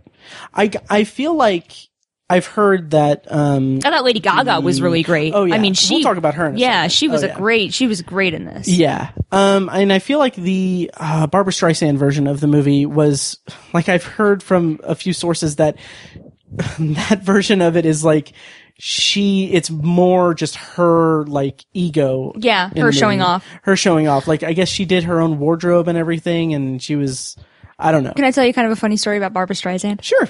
Well, I had this dream when I was a kid. Okay. um, pretty young enough to know that enough to know the name Barbara Streisand that she was someone famous, but I didn't know what she was famous for. I didn't know who she was. Okay. I had a dream that um, I was at a show. I'm a little little kid, Okay. and I was sitting at a cafe table in the audience with my father, Okay. and uh, we hear an announcer say. ladies and gentlemen, now welcome to the stage, Barbara Streisand. And she gets on stage and she's got this big, like, poofy hair Hmm. and this sparkly blue, like, ball gown. And she comes on stage and she sings, Barbara Streisand, Barbara Wow. Streisand. And that's Okay. it. And the crowd erupts in applause. and in the dream, my dad leans over and says, She was really good. And that was the whole dream. That's my earliest memory of the concept of Barbara Streisand. Wow. And now, whenever Wow. I hear like someone talking about Barbara Streisand, I think of that dream that I had when I was like six years old. My God. And that was it. That was the whole dream. wow. I don't know what to say to that. She was really good. I could see your dad doing it. Yeah. so Um, Wow. that's my contribution. Okay. So that. Lady Gaga. Uh huh. Amazing performance. Yeah, Hmm. she really is an actor. Um, Yeah. Oh yeah. She's and she was incredible. Mm-hmm. Like I just I loved the uh, kind of the nuance she brought to the role Mm-hmm. or the um she's she was very she wasn't like Barbara Streisand. Bar Lady Gaga. Gaga. Um, yeah, she was very vulnerable uh-huh. in the beginning. She she underwent uh, um, an amazing transformation. Mm-hmm. Right. It was um, yeah, she really carried the movie very well. Yeah. Oh yeah. And this is her. Is this her first like real? I think it's her first role? film role, I think. She's been in like American Horror Story on TV. Oh, okay, yeah. She's All right. been in like some TV stuff. I think this might be her first main film role. She did a great job. Yeah. Yeah. Yeah, so she was fantastic and I thought that Bradley Cooper was was phenomenal Yeah. also. Yeah. He was very good. Yeah. Um that is such a Well, what a difficult role to play. I was just going to say that cuz Yeah. he's constantly just drunk and he's kind Mm-hmm. of bumbling around and like that's such a fine line to play without being It's goofy easy or to insincere. overdo it, exactly And he didn't. oh yeah Um, He it was was, perfect. Yeah, it was. Yeah, he he walked that line very well. Mm-hmm. It was it was really good. Yeah. Um, and I, I told you this after the movie when we saw it. Um, it felt like he. I've read that this was like a passion project for him. Like this is why it was his directorial debut. Is that he wanted like it was a very personal experience because I think that he's had struggles with substance abuse in the past, and like the movie depicted his struggle really well in my opinion. Yeah. And it was just it was at times heartbreaking, at times Frustrating. frustrating, cringe inducing. Yeah. Like, yeah. there's a moment, I won't spoil it, but there's a moment where it could be played for like com- comedy, but like, But you it's know, but the it's so it's he circumstances has are- it's you know that this Yeah. is his rock bottom. oh, yeah, exactly. And you just feel like bad for him. yeah, Yeah. bad for it's him, just so bad pathetic. for everyone involved. Yeah. Yeah. Uh, one thing, um, their their flirting was kind of weird. Like We there talked were a about couple this. a couple times where I leaned over and I was like, "Straight people," like. The whole thing with her nose, I get that. I Hmm. get this. I get the symbolism, um, you know, and and and the the idea of perfection that is desired in Hmm. Right. the entertainment industry, and and that she has Yeah. an interesting looking face that is not, Right. you know, um, what is, you know stereotypical beauty exactly. but the, the way they kept stroking her nose that was weird. I was like ugh stop it like this is is this Yeah. getting you off like Right. what's wrong with you guys Gonna touch is your this foreplay you know and then like the whole thing with was it a donut I think that- it was a donut or a bagel or that I, something. Oh. I I think it might have been a donut okay. But like, what, what was the con? They were fighting. they were in an argument they or were something in an argument like in an after party or something in a Yeah. hotel room and first of all there's a donut just sitting there yeah and then he smushes it in her face yeah and- like full on smushes in her Yeah. face and then they're like playing and you know Yeah. and then it's all good and I'm like ugh it's like straight people. what? and It's- like that didn't like even i like felt like that was not even use it, even wasn't- I like you, even I. you- I will tolerate a lot, i w- but that's the line. right but like i was i was just like okay i don't it was kind like they It was like too corny to be was. like that playful, and they adorable. were- They were they had good enough chemistry that I was able to overlook that, but it kind of felt like there isn't enough substance to their meet cute in the movie to really Hmm. make me feel like they really sold it well. Yeah. And it's because of that weird like and that was the thing that I was concerned about going into it from the trailer is that like the way it's depicted in the trailer is like you just see the shot of him saying like I just want to take another look at you. Yeah. And uh and I think you're beautiful. And it's like okay, both of those are very um pardon the pun, very shallow um Mm-hmm. kind of like views like it's all based Yeah. on appearance and Yeah. stuff and it's like There's no connection there. Exactly. And I mean, in the actual movie, in But the but context of hey, the but movie, there hey, is he connection. strokes her nose He does, yes. like a lot, and he's really into Yeah. her nose. yeah. Which I mean, and hey, not gonna kink shame. He's a nose guy. But yeah, yeah. I did some googling afterwards, and I totally respect him. But anyway, gonna gonna touch your nose. Nose fetish. I just wanted to take another look at you. Um, oh, that's what I said. Okay. Uh, after you said that you uh, heard the song, I sent you um, picture. Like I sent you a uh, that scene has been turned into a meme. Yes. Is that where this is going? yes. So I sent you, if you remember, which you don't. should, because it was brilliant. I sent you pictures of you sitting at uh, your stage Oh. reading with like panels that it was intercutting between you and the soundtrack to the Yeah, movie. I do remember this. now. Yeah, and I think what was it? It was like uh, you saying "Hey," then the soundtrack saying "What," and then you saying "I just wanted to take another listen at you." Um. So yeah. So Not that funny. Really It's funny. creepy that you were you came to see a show I was in and you were taking pictures of me from I asked um, the if I- audience. if you wanted me to take a picture of you because it felt awkward. So I was just sitting there. I didn't It's know. not anyone- better now. No, it's like, it's like, can I take a picture of you? Like that's not creepy. It is the way you just said sneak it. Can I into take your a picture apartment of you? all the time and take pictures of you sne- sleeping? That's not creepy. That's not weird. That's not weird. That's what friends do. That's what friends do. By the way, check out my Tumblr. Um, Sleepy Kirsten. Ew. it's terrible. That's. I wonder if there's a Tumblr called Sleepy Kirsten. I, I- mean, probably not. Probably not. Um, yeah. With- I, look, the, that's the- gonna the be name fan art that Kirsten comes out is from like the so podcast. rare. Yeah. When Kirsten Cinema Mm-hmm. got elected, um, what is she, uh, senator, Senator I of think, Arizona? yeah. I started seeing my name exactly how it's spelled, um, which you have a, a pretty common name. I'm sure you see I the do. name Matt a Oh, lot all Mm-hmm. the time. on the internet, on social media, and you don't blink twice. Right. Every time I saw my name, I was like, "Did I get tagged in something? Did I what? Is- who is it?" What? and uh, I, eventually, I decided I I must have been elected senator of Arizona. I guess I need to move. Um, and I told you that I she need to put should- in my my two week notice for the next four years. Um, and I did. I'm gonna Google Sleepy Kirsten just for shits and giggles. But um, I made the joke to you that you should start a movie theater chain and call it Kirsten Kirsten's Cinema. cinema in Arizona. I need to Arizona, open it in Arizona. Um, so where my anyway- constituents are. Right, of course. Yeah.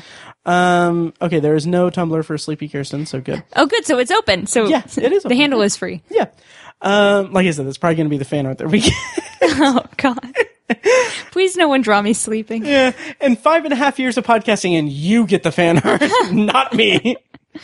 Uh. I'll send you guys pictures of me sleeping if you want. Please. How would you take them? Oh, I have my ways. Okay, Yeah. I'm gonna need you to. that'll come over in be the like middle of the night. one one level of Patreon. Like you get to come over and take pictures of Matt while he's sleeping if you donate a certain amount of money. Yeah.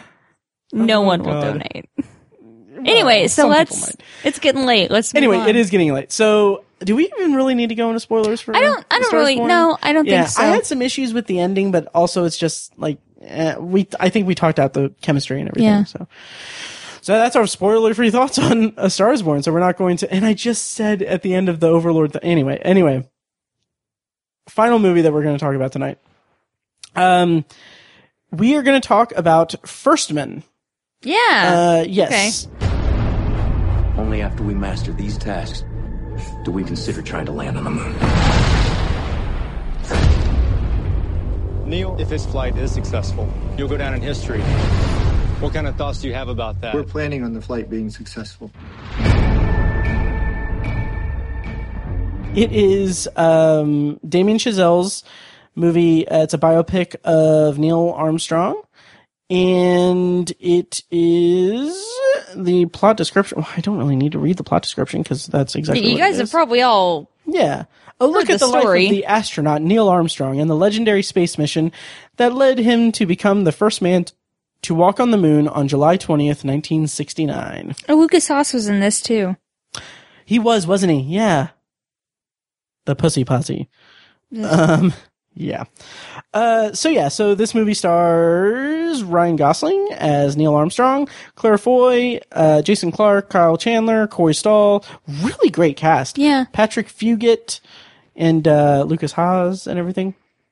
Um, so yeah, so, uh, Kirsten, you weren't too fond of the movie. I didn't. I didn't think it was that great. I thought the pacing was weird. It made the movie feel like it moved slowly. Um, I and I.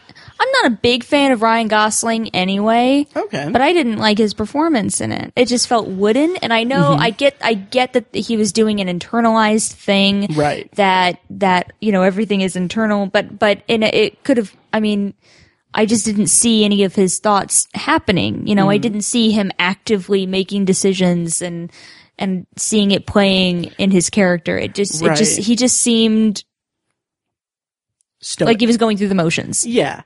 And I think that's what they were going for. Like they wanted a stoic kind of representation of him. and Yeah, yeah, I, I very get I get that, but Yeah. but I still wanted to see something. yeah. yeah, I, and I behind agree. it and I, I just felt like i didn't Yeah, um, I was more into his performance than you were, but not by much. Mm. Like I kind of felt that too. Like, um, apparently by all accounts, that's how he was as a as a person, Neil Armstrong. okay Um, but Uh, but it's not very cinematic Yeah, yeah, a compelling character in a movie it it doesn't make Yeah. it that.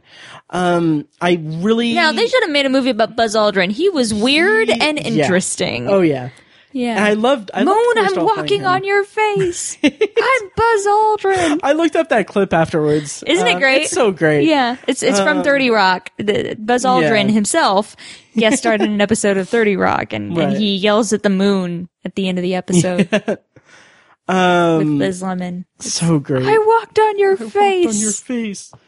Um, but yeah, so the movie had some issues in terms of characterization and, and telling its story. Hmm. Um, having said that, though, the actual like space flight sequences, Yeah, I think it- see were that's why incredible. that's why it's a little disappointing to me because that whole era is so interesting. The Yeah. Mm-hmm. whole space race with Russia going back and forth and and I- I just didn't care about the movie. I mean, it just I Interesting. don't know, it just it, it didn't it didn't it just didn't drive right? for me. And that's fair. Um, I, I'm kind of back and forth with it. Yeah. Like it, the biggest complaint I can levy at it is, is Ryan Gosling's performance or the characterization of Neil Armstrong because he is the central subject of the movie. Mm. Yeah. He is He is the, the first man. but he, like, I- there's just not much development Yeah. in his performance or on the on the page.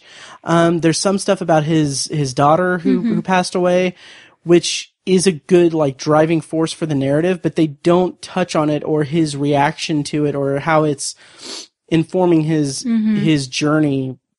or yeah, enough. or pushing him forward or anything. Yeah. Like they, they they reference it a couple times, but Yeah, not in any significant way. right. And like it's I'll dance around the spoilers and everything, but like there's a moment at toward the end of the Mm-hmm. movie that is kind of like the the big the big emotional moment Mm-hmm. of that and i felt like it resonated with me But but they didn't to an build extent, up to but it. they didn't build it up properly so exactly. so it it felt like I don't know a, a balloon that the air has been let out of. or something. exactly yeah So but the actual um space space stuff i thought was top notch Mm-hmm. like the the way that it was filmed felt like very it it really communicated the anxiety and the yeah, isolation yeah, the way they filmed the it in such tight claustrophobia. quarters. Yeah, Yes. yeah, and and the.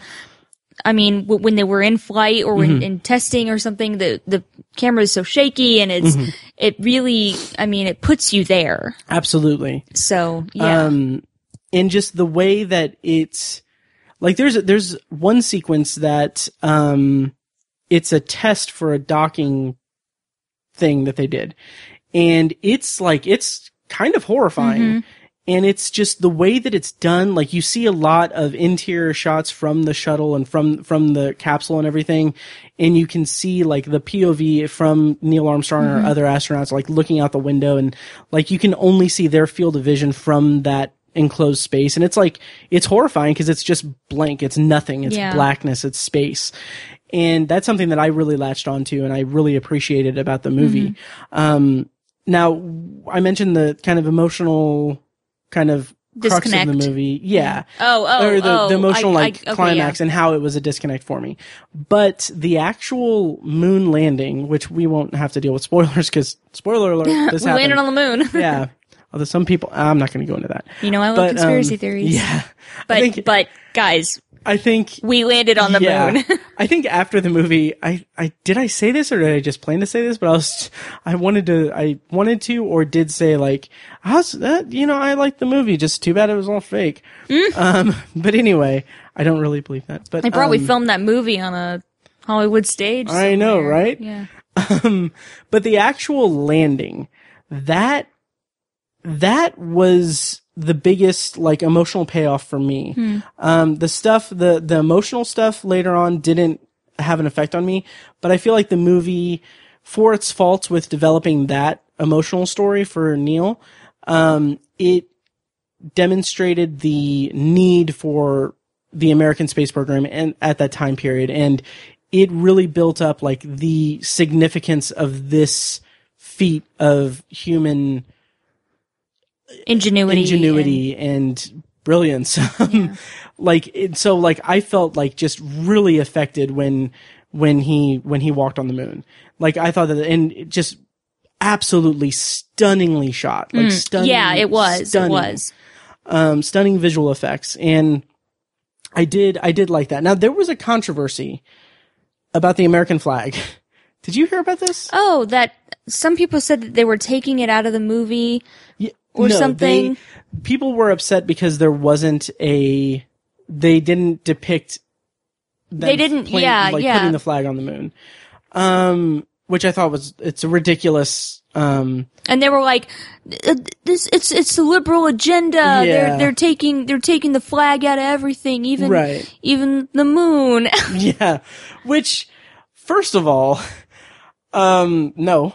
Um, second of all, like there's not a scene where he plants the flag. There's not a scene that scene it's is just not in the movie. But we do see the flag on the moon, and there is even a scene which I wondered if it was intercut after, like after that, but I don't think it was. Oh, I know what you're talking yeah, about. where like it's inter intercutting between the moon and like just American life on Mm-hmm. on Earth, and like there's a shot where they're putting a flag uh, like in front of a home. Yeah. And I'm like, is that not enough? Like, No. I, yeah, it's just it's ridiculous.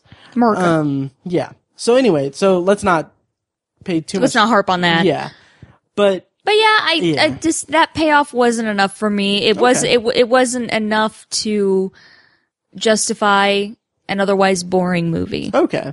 So would you say that independent of the daughter stuff and everything, like, did the movie at least effectively like communicate the significance of the moon landing? To you, or was it just like you said? Was it just too kind of boring and Yeah, uh, but it, it just it just wasn't enough. Mhm. They're just sure? I don't know. It's it's it's an interesting story, but I felt like it just wasn't told in an interesting way. Okay, sure. However, does that make Yeah. sense at all? No, it does because the movie kind of seemed like like it, I think it was the pacing. It Yeah. just because there there are a lot of like just like oh this moment in history, this moment Mm-hmm. in history, this moment in history. Buzz is drunk again. This moment in history. classic buzz. Um, classic Buzz. But like, I did feel like there was a disconnect in the narrative in, in that respect. Mm-hmm. Like, it seemed to be either the absence of effective, um, storytelling for Yeah. the emotional core of Neil yeah. caused it to be more like maybe my attention was just shifted to the America story Hmm. and the, the space flight story and everything. But like, even that was kind of grasping a little bit. Yeah. So yeah, yeah. Yeah. Of because Damien Chazelle's made uh, like his main like breakout movies have been Whiplash, La La Land, and now First Man. He really likes Ryan Gosling. He does, yeah. Also, um, it's funny because in Whiplash, did you ever see that with J.K. Simmons? Okay. No. Um, in it, it like, uh, um, oh, what is his name? Why can't I think of his name? Um, oh God, um, You're on the spot here. Come I on. know. Crap. His name was Crap. Yes, his name was Crap. I love that guy. Um, yeah, you know, he was, he's, he's a good guy. He's kind of a shit actor, but, Hmm. um, no, um, oh, I, uh, something Teller. What's his name? God damn it. Pen and No. Oh, no? Um, why don't I just look up Whiplash? Miles Teller. Okay. I So never would sorry. have guessed Miles. Yeah. So Miles Teller is a jazz drummer at a, cons- a music conservatory. And like in the movie, there's a lot of, you know, bits about jazz and everything and how it's, you know, how, um, how you need to bleed for your, you know, your passion to, to be the best jazz drummer in the world. Sounds exhausting. It does. Oh yeah. And like there's a moment like there's a recurring kind of anecdote that J.K. Simmons he plays this very like just aggressive teacher. You should you should oh, I I remember seeing trailers for this. yeah. Um he talks about Charlie Parker, uh, famous jazzman. Um and he yeah and he like talks about that and then in La La Land there's reference like obviously La La Land has a lot to do with jazz and Mm-hmm. everything. And like there's an an- anecdote about Charlie Parker in that movie too. Um and then so like going into first Were you waiting for the I Charlie was waiting Parker for reference? yeah, like I was waiting for like Neil Armstrong to be like, "That's one small step for man and One Oh, giant yes. leap for Charlie Parker. Charlie Parker." Yeah, and uh, He didn't say that. he didn't, and it's I'm funny. shocked. Like I'm surprised at the restraint Mm-hmm. that Damon Chazelle had because apparently Neil Armstrong was really into jazz. Was he? yeah, apparently That would have been perfect. it would have been. Oh yeah, but uh, but yeah, Whiplash is amazing. So of his three movies, Whiplash, La La Land, and um, uh, First Men, I I kind of think that Whiplash might be the best of them. Yeah, I didn't. I Yeah. the other two that I've seen, I, I didn't. Right. I didn't think either of them were great. Interesting. So, and and I'm surprised I didn't like La La Land more. Right. I really wanted to. I'm a big Mm-hmm. fan of musical theater. yeah. Um, and I thought the musical numbers were really well done. They really and, were. and it was entertaining. But Oh yeah. I just didn't care about their relationship. Yeah, and I can understand that. I am the exact opposite. I Yeah. was so on board with that relationship because that movie, I I love it. I I love it, and I love the way it ends up because it's not. what I you don't would even. I'll expect. be honest. I don't even remember how it ends. Oh, now I interesting. do. Yeah, I do. Yeah. Yeah. Yeah. Anyway, um, and I will go on record and say that in La La Land, the the there's a John Legend is in it, Mm-hmm. and there's a song that they play that's supposed to be like oh poppy jazz that's like him selling out um, Mm-hmm. and everything, and I'm like that's one of the, like catchiest songs on the soundtrack. It's so good. Um, but We're not whatever. here to talk about La La Land. We're not. We're not. Talking So let about me tell First you. Men. We're talking about Charlie Parker. right. Um, yeah. and the jazz So- movement. And the jazz movement. But um but yeah, so anyway, uh First Man had its faults. I kind of felt like a- again, kind of the I think the biggest problem with the movie was just the not necessarily the portrayal of Neil, like for for my taste, but just the writing of him and his relationship with with Janet, played by Claire Foy. Um, I just I felt like there was there were moments that felt like they were building off of other moments that weren't built up enough to pay off. Hmm. Like the scene like before he goes before the mission. Yeah. Like there's a when when when he knows he may not come back. Exactly. Um, again, they communicated the in the movie well, like the the uh, absurdity, for lack of a better word, of going to the moon. Mm-hmm. Um, and they really sold like how dangerous it is and how like Yeah. Very yeah. much- they yeah, they yeah. didn't skip on that. oh yeah. And like how he is very much like it's very much a possibility he may never come Well, back. and even even NASA was. I mean, I think that was the expectation. Yeah. Because they had that statement prepared. Yes. They expected that they were not going to make it back. that was one of the most like kind of chilling, Chilling, moments. yeah. Oh, When when he was read out reading the statement yeah. out loud. Yeah, In and it's- preparation for delivering it. and it's true. Like they had that contingency Yeah. speech and everything. Um, like I, I knew that about history and everything, but like, hearing it like hearing it and like the way it's described is like These two men, like they're they're lost, like they're on the moon, like there's no way to get them back. Yeah. Um, like that, just that thought That is God, so that's chilling. horrifying. Oh, That's- absolutely. Space is so scary. really Who is. knows what's out there? yes. Did you ever see The Martian? No, I didn't. Oh, that's- Not- but I know the concept. Yeah, it's it's Basically really that, except on Mars. Right. Yeah. Um, but yeah, so I mean, I, I don't know if it'll get any. Well, I don't know if it'll get any awards. Think there's gonna be a recognition or sequel? anything. I think so. Too. I think Buzz needs his day. Yeah. But Um, Buzz's day. Buzz his day. um, not second man. Dear just Buzz his diary, day. today I went to the moon. I walked on its face. It's all just hand drawn Right. pictures in crayon. I, I'm sure uh, Buzz Aldrin was a very intelligent man. Oh, absolutely. is he's He is. He's still alive. still alive. Yeah. Um, I have so, I have so much respect for him as a just a human being. Like the the famous like clip of him punching a, a moon landing denier, I guess, Mm. in the face is so great. it's so satisfying. It's so satisfying. Um, but I did make the joke that when they're when they're about to go out onto the moon, I kind of just feel like uh, like I would have loved a like a gag reel scene or something where they're like, "No, I want to go first. No, let me go first. and kind of shoving each other, but but no, that didn't happen. that it's not what happened. Yeah. So uh so yeah, so first man uh was it was okay. Uh, f- For my taste it was okay. You didn't really like you liked it less than I did. Yeah. So, yeah. That is accurate. Yep. And I liked it just fine, c- just because I think mostly because I'm just a fan of that era and that story. I wanted and to like everything. it. I Me too. did. Yeah. I tried. Yeah. But it did have its faults and, you know, oh well. Hopefully Damien Chazelle's next movie is uh, A up home to run. snuff. Yep. Uh, Ryan Gosling doing something, I'm sure. Oh boy. Um, yeah. so much to look forward to. Oh yeah. Um, so that's all the movies, really. Um, did you want to talk briefly about our TV thing? Oh yeah, let's Yeah. talk about that. Okay. Yeah, we need a we need a We title. need a name. Please submit title suggestions. Yes. What we were doing is it was um I I, I suggested to Matt that we each pick a TV show. Mm-hmm. And when we hang out, um, we will watch an episode of each. So we each picked a show. Uh, I chose what is my all-time favorite TV show, Flashpoint. Until you finish Lost. Shut up. and I picked Lost. Um, which is do, it's is that? funny. Have you seen it before? I, do you I like have. Lost? I do like is Lost. it? Is it? it's, Do you, it's do one you of think my- it's a good show? Yeah, I do think it's a good I've show. never heard you. It's, It's weird. I've really never heard great. you talk about this. It's like it's like the Dark Tower Wow. of TV. um, the Dark Tower book. oh, series I'm of not TV. looking forward to it then. Um, so we Anyway. so we started that. We did, and we need a title for this segment. Yeah. Um, but but we watched we watched the pilot episodes of both Yes. show. Well, we watched half the pilot because of Right. Lost Lost because it's a two parter. And um, also, I feel like I didn't think this through enough when when you pitched the idea Hmm. to me, um, as an employee as you are. Um, I, Are you paying me? I it's it's I'm an employee. it's credit. Like you're getting you're getting like course credit, college credit. You're becoming a podcaster, radio personality. I quit. Anyway, uh, please don't.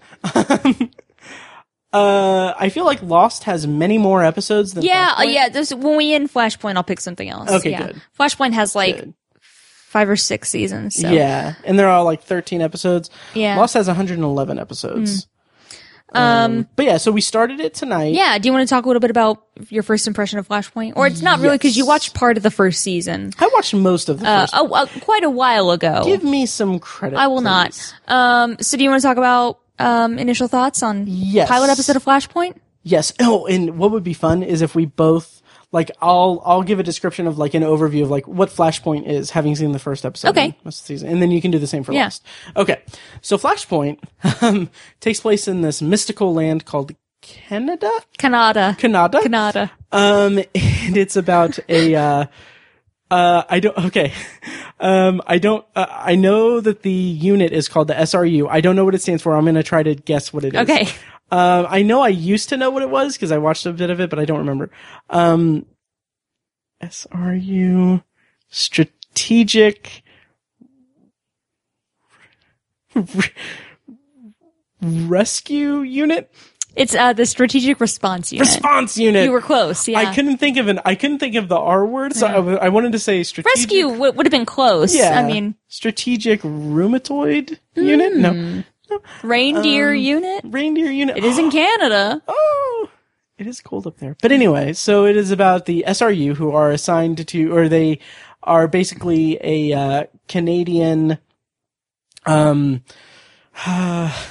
like SWAT team. like SWAT team. And this that's where I would always lose people. that are it's like a it's a Canadian SWAT team that is focused on hostage kind of situations. Um, and if they if the lead guy was in the lead guy of the leader of the the the unit was in Just Shoot Me, and Amy Jo Johnson's in it. Yay. Yeah. Um, so it's about their uh, trials and tribulations, Hmm. um, and also just it has a very interesting um, narrative structure, in that it shows the beginning of the episode is a shot of the or a scene of the episodes like hostage or strategic Yeah, response. it's in, in, in unit the middle of thing. the action. Yeah, and then we flash back to like however long ago, and then it tells the story leading up to it. And then, Mm-hmm. like at least in in this episode, I can't remember about other episodes, but like it's not like it's flashes back and then like the end of the episode is the beginning of it. Correct, yeah. it's like it's that's mostly like in the middle of the episode Mm-hmm. and like you get the fallout of it, which I respect as a in terms of narrative structure. Yeah. So yeah. so Um, that's that. Yeah, it's uh, you're pretty accurate. It, it's not just hostage situations; they take high risk. It's they're they're a SWAT team. They take high risk calls. It could be anything from uh, bomb threats to um, active shooter situations. Um, they they do you know building raids, all kinds of stuff. Um, and it's based on a real SWAT unit in Canada. Um, and uh, so each member of the team has like a specialized uh, skill that really comes into play in the later seasons because they're more focused on the main characters Enrico Colantoni, Hugh Dillon, um, David Petcow, and Amy Jo Johnson. They're really more focused on their characters. So some of the the background characters on the team, uh, Sergio Dzio, Michael Cram, um, they they kind of they Mark Taylor they they get their high points later on. But each each member of the team has like a specialized skill Sure. Mm-hmm. negotiating, sniping, bomb disposal, entry specialist, you know. Um, so it's really cool how they all work together as a cohesive team and they're Mm-hmm. like, they're such a found family and the relationships that develop on the show Mm. are just so honest and it's, I just, I love them so much and they're just, watching the pilot just brings me back and they're just little babies. They're just Nice. sweet little swap babies and I just, I just want to hug them, you know, and I, I mean, sweet little babies. sweet little babies. babies. Um, and I, I am, I'm very critical of the police okay. Yes. um, because I, I feel like, you know, they're, we need to hold them to a higher standard, uh, than we hold the average citizen. And I, Mm-hmm. Right. Mm-hmm. I think that for the most part, police officers are good people who want to do good in the world. And there's a few bad eggs, but in a job like that, you can't have a few bad eggs. Right, yeah. Um, but this is a very, um, what I think accurate portrayal of Mm-hmm. uh, police officers and it, it shows, the struggle they go through with PTSD and the fallout from from working such a traumatic job. Um, and it really shows you um, that it's not all glory work. Okay. Um, and it's it's uh it's a really fantastic show. It, Yeah, and I, I liked the pilot episode um, featuring uh, featuring one of the co-creators, Stephanie Morgenstern. you, did you just look it up? I did a little bit. Yeah, yeah. if, if Any sharp-eyed viewers will know Stephanie Morgenstern. Uh, that's right, the voice of Sailor Venus from course. the American Sailor Moon series. Uh, she's one of the creators and producers of the show. She has a, uh a cameo Yeah, in the pilot. first episode. Um, and yeah, so my thoughts on the pilot. Uh, it was good. Um, Oh, good. yeah, I like I said, I like the narrative structure. There's something about Hugh Dillon. I think I I think that this is just a a prejudice on my part. I don't understand what it is, but like I there's something about his look, like his Hmm. the way I, I don't know. Maybe I don't know something about him. I just kind of feel like he's I don't. I don't know. He just rubs me the wrong way. he was never my favorite character on the show. Mm-hmm. I like Ed. Uh, he plays Ed. Um, uh, but I, but I, not that I dislike him. He just was never Right. my favorite. Um, I told you that I, I watched the series through with my mom and we nicknamed all the characters. Mm-hmm. Yes. Some of them, some of their names are spoilers, so I can't tell you. And so when we get to the moment Yes, where then I can this tell you you. can his reveal- now his isn't a spoiler. We called him the angry gnome because Okay. he looks a little bit like a garden gnome, and he Sure. always looks mad. I think that I think that's what it is. He always looks mad, and I think that that's off-putting to me yeah, yeah, because yeah, I'm I get afraid that. of con- uh, conflict. Sure. Of any kind, but he becomes so accessible throughout the series, Okay. so give him a chance. yeah. Oh, I Yeah. will. Yeah. And like I like his performance because the episode kind of focuses on him. Yeah. The episode, the pilot episode is It's very emotionally heavy Yeah. on him. yeah, and he has an arc throughout the season that deals with the ramifications Mm-hmm. And- of what and- happens. Longer term throughout the entire series. Okay. that, Oh, so good. that carries through. It's it's that that, that is one thing that they did very well. Mm-hmm. Um, is is they never forgot yeah. the points they established in the pilot. Okay. They carry through for the entire series. But yeah, I, I don't I don't know if we're. I mean, I don't want I don't know. Um, we can do spoilers are probably not a spoilers. problem because it's they're not, but I don't. Maybe when we finish a season, we can go into a more nuanced thing. But by the way, um, but he had a strong reaction to Yes. what happened during a call and it's Right. it's the emotional fallout um, of, of what happened is really taking a toll on him and his Mm-hmm. his portrayal of it is so excellent yeah, it's funny that we both picked shows that have strong ensembles. yeah, yeah Yeah. Um, but something. Oh, oh, what I was going to say is that Flashpoint is on Amazon Prime Instant Video, so you can watch it there, and you can watch it along with us. Um, yeah. join us Yes. So, and then also, we do need a title for the segment, so please give us a title. Yeah. My pitch was Matt introduces Kirsten to one of the best shows of all time. Kirsten has Matt watch a show.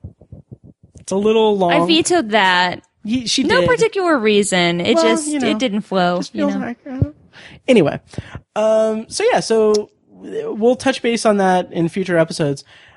Um, give your description of Lost. yeah. Okay. well, uh, my uh so I have seen quite a bit of Lost. It's when it was Yeah. on TV, I watched it when when it was on.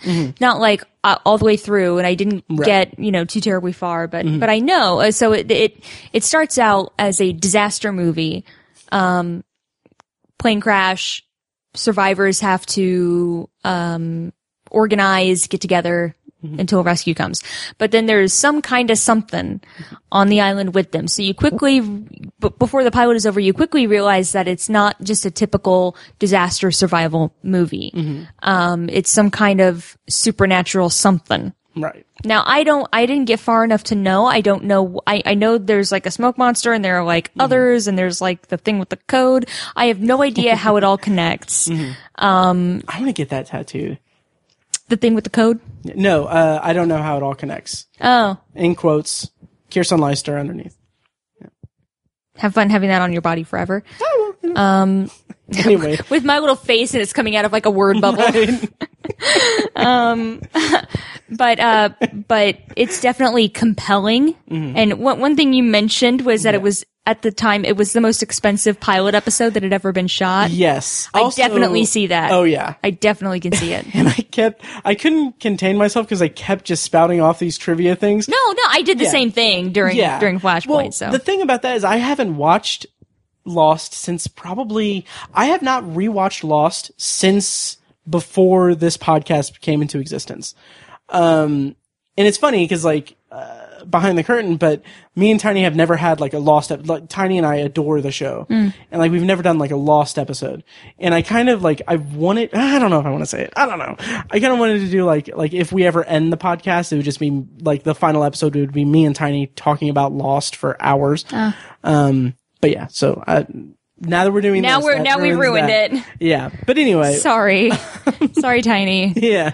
Um, I cleared it with him. it's funny because I keep asking him, like, are you okay with like, like, like Kirsten and Fekus being recurring co-hosts, or are you okay with us talking about Lost without, without like doing that planning? He's like, he's he's such a laid back guy. He's like, it's fine, it's cool, I'm good. He's with crying on the inside. He but- is, I'm sure, but but the yeah. exterior is it. yeah, that's the fan off I, fan art I want to see. Uh. Tiny crying. Tiny crying. yeah. Anyway, Um, yeah, yeah. so yeah. Uh, anyway, that there there's so much um mystery that's established yes. in the pilot episode. Oh, my thought. Sorry. Um, I haven't seen it since like probably 2012 at the latest. I haven't rewatched it. So as we were watching the pilot, I kept like all of these trivia things that have just been in the Yeah. deep recesses of my mind are coming up. So I'm like, oh, they were dating in real life. They met on the show. Mm-hmm. Um, his tattoo is from Party of Five. That's ridiculous. Yeah. Oh, wait till you get to, to wait till we get to the episode about the tattoos. It's, Uh, I can't wait. Yeah. Anyway. Really, just something to look forward to. oh yeah. yeah, so you you learn a little bit about a lot of the main characters. Mm-hmm. Um and some of it is is tainted by my previous knowledge of the yeah. show. But I was like really bummed when you called out Locke because I was hoping that you didn't know that about him. yeah, I knew it. I knew it. That's a bummer. yeah. But but I mean he he seems like creepy and Yeah. Oh, Mm-hmm. mysterious. He doesn't say a word. But he there's something off about him and then He doesn't have any dialogue. no, he doesn't say anything. Wow. Wow. I, yeah. Okay. Uh, Yeah. There's uh the uh, the Korean couple. Um and definitely there's something Mm-hmm. Yeah. Mm-hmm. you know off there. Charlie, you know, is some kind of drug addict. Charlie. Ch- Ch- Charlie. Jolly. uh, Kate is mysterious. You Mm-hmm. know, Jack is maybe an alcoholic. Mm. Um, Hurley is adorable, He's fumbling and just likable from I from the get go. adore he's- that character. he's really great. So much. He's really great. oh yeah. Um, yeah, yeah. Hmm. Uh, I I made a joke about um Locke. Oh. Oh yeah, yeah. I, I, I said my head canon is that Locke and uh, Creed from The Office are brothers. Yeah. Well I- done. Well done. I, uh, I I tweeted that and I said she's just started watching Lost and she's already on top of the mysteries. I think someone should make that spinoff. I would so watch that. But yeah, I I'm I'm definitely you're, you're definitely hooked yeah. from the beginning. So were you like hooked? Like if we weren't doing this little project, would you like be compelled to watch more? I would definitely yeah, yeah yes okay. Mm-hmm. yeah it's it's well made. Um, there there's so many characters. Not in an overwhelming sense Mm-hmm. or in a sloppy sense. It's just everyone, you can tell everyone has a story to tell and I Right. want to know all of them. Mm-hmm. So yeah. Nice. Cool. Um, yeah, I'm so excited to rewatch the show and to introduce it to you Mm. um, because I'll go into my own spiel. It's like my favorite show ever. Um, it's so I I love it so much because strictly because not strictly because but because of the characters and it was so amazing watching the pilot because like I'm thinking like Mm-hmm. Of how I'm- they end up and, how they and end this up, is where they how- started. Yeah. Yeah. yeah. And I'm just like, it's so, it's funny because like l- a lot like what you said about Flashpoint, it's about like found family, like Mm-hmm. the interconnection between all of the, the, uh, the, the survivors. I, there was a, there was a term for them. Losties? No. There was that's good because yeah. that's dumb. um, but yeah, and what was The fascinating? Islanders? No. Uh, I don't know. Uh, there was, I think it might be Losties, I think. Wow. Honestly. Yeah. Well, this show. Did they say, did, is that from the show? They, no, Uh, no, no. Or that's like a fan. the internet. Yeah. well, internet, that's not good. Right. Well, the interesting thing about this is that Lost premiered September of 2004, and this was like one of the sh- first shows that like had like a rabid online fan base. And Hmm. I was a freshman in high school, Mm-hmm. which explains why I couldn't get nearly as into it as I w- as I Right. would have wanted to. sure. Wow. I was a senior in high school. Old man. old man. I didn't actually watch the show until the one year of college I was at. Hmm. Um, so yeah, so I watched like the first season on DVD and then why I remember, um, I remember, uh, season two started airing when I was living at, in Evansville at USI Mm-hmm. with Mike. And I remember watching, watching episodes and like this is back when, like this is before DVR. so This is yeah, you had to before- watch it when it came on. it was appointment viewing. Yeah. And like the second, the second or third episode of season two, or yeah, second or third episode of season two, um, started and like about halfway through the broadcast, the fucking fire alarm in our dorm went off. and you stayed. I stayed. I- yeah. you did? I'm just like, yeah. You're I'm like, I'll burn to yep, death. nope, Yep, I'm okay. Um, but yeah, and like, I remember there was one episode in the middle of season two that uh, for some reason I couldn't s- I couldn't watch. I didn't I didn't end up watching it when it aired. So like I created I created an iTunes account and bought the episode on iTunes, um, and watched it that way. And then that- This explains why you didn't finish college. I know, right? Seriously, Because Lost came out and he had other priorities. oh, that is that is way too way too accurate. um, but yeah, anyway, so I adore the show and I'm excited for you to watch it. Um, yeah, and I think that about does it for this episode. It's a long Yeah. one. It's late. It's almost midnight. Jesus Christ. I know it's past my bedtime. I'm not a I'm not a late night person. You know this I- about me. I I am a late night person. I'm not. Yeah, which is also why I didn't finish college. But anyway, um, uh, thank you guys for listening. Uh, I forgot to mention at the top of this, we are still doing um, when we do um, recordings now. When we do recordings, that's the technical term. Um, I'm setting aside like 15 minutes beforehand to record like a little extra thing for Patreon. So if you don't support us on Patreon, you're missing out on some exclusive content. Guys, Um, it was a gem. It was fantastic. You would get to learn a lot more about Kirsten. I know you're dying, Dying to learn to. more. Um, and then next week when I have Fecus on to review Fantastic Beast, I'm gonna force him to do that too. Um, but With a with a gun to the head. exactly. Talking to Um, the microphone, you son of a bitch. But of course, uh, you can so support us on Patreon. Go to patreon.com slash obsessive viewer. Um, you can, you know, give as much money as you want. And you'll get access to the private, uh, RSS feed. You can just pledge $1 a month and you'll get a code that is the private RSS feed, uh, to download the, uh, exclusive episode. So we'll be doing that, um, going forward. So anyway, yeah, that about does it. Like I said, next week where I'm going to have Fecus on and we're going to talk about Fantastic Beasts, maybe Creed 2 Cruise Control, and that's about it. So Remember uh, when we were talking about ghosts and aliens? It seems like a really long time It ago, does. but it, it does. but it was earlier in this recording. It was. I'm scared. you guys, how did we get there? It's funny because I've gotten not guff, but like I know that it's all uh like uh, I've. Uh, yeah, friend of the show, Mike, not Mike White, but uh, the- Mike. I don't know if he wants me to. Uh, he- Comic Carnival. Other podcast. Mike. Yeah, he uh he gave me guff about having long episodes, like multiple hours and everything, and it made me realize like I don't care about yeah well no i don't i don't like think about that when i'm recording because when i discovered podcasts i was a third shift security guard security guard Did your testicles just drop? Um, yes they did kirsten Finally, congratulations. thank you i'm proud of my testicles Maintain this. um, so anyway so i discovered podcasts for the first time Stop! It's weird. um, It's- when I was a security guard and like in that job, I literally had like an eight hour shift during which about six and a half hours I had my headphones in and was listening to podcasts. Hmm. So like I don't think about like people thinking like, oh, you know, the optimal podcast length is like a commute to work, like 30 minutes. I'm like, nope, it's a shift at work. So anyway, uh, yeah. All right, so we're- we just need to record a six-hour episode, I am so glad and that then the you said maths that. of the world will be happy. yeah. Okay. Well, okay. Yeah. I mean, we can keep yeah, it's- going. It's, midnight. so- uh, yeah, we can- we got until six a.m. no, That's okay, cool. we're done. We're okay, done. yeah. So thank you guys so much for listening. Go check us out on Patreon. Uh, check out the website obsessiveviewer.com and uh, listen to the pre-record outro and check out the spoiler sections and everything. Why are you rushing? I don't know. Thank you guys for listening. I'm and gonna turn into a pumpkin. Hurry! We'll see you next time. Bye.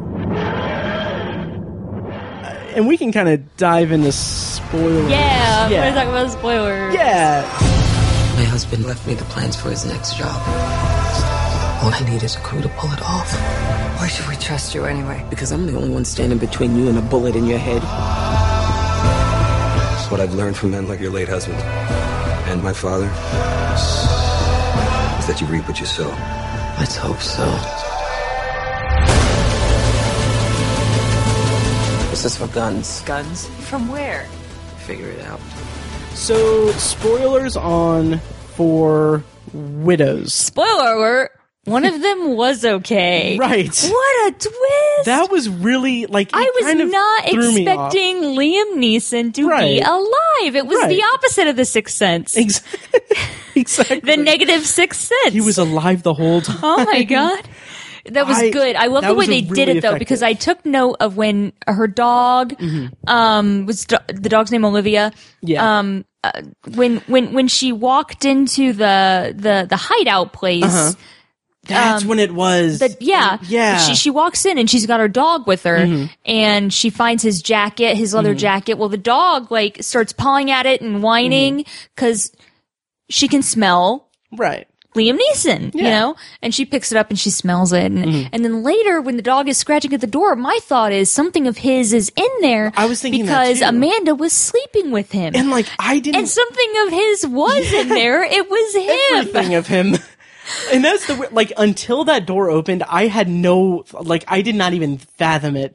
Like I was sitting there thinking like does does she have like a shrine to Liam Neeson in that room with all of his stuff? Now, now we we saw his flask on the side table before Yes. we knew he was in there, and I was like, "Oh, that's definite proof she was sleeping with Liam Neeson." And I'm putting it all together like that's her, that's his son, you Yeah. Mm-hmm. know. And then, ba boom, he is alive, and I. What a twist! Oh, yeah. what a twist! Very Uh, effective. yeah. lessened well i don't know if i'd say lessened but made a little uh confusing um and we can talk we talked this out a little bit on the on the drive back but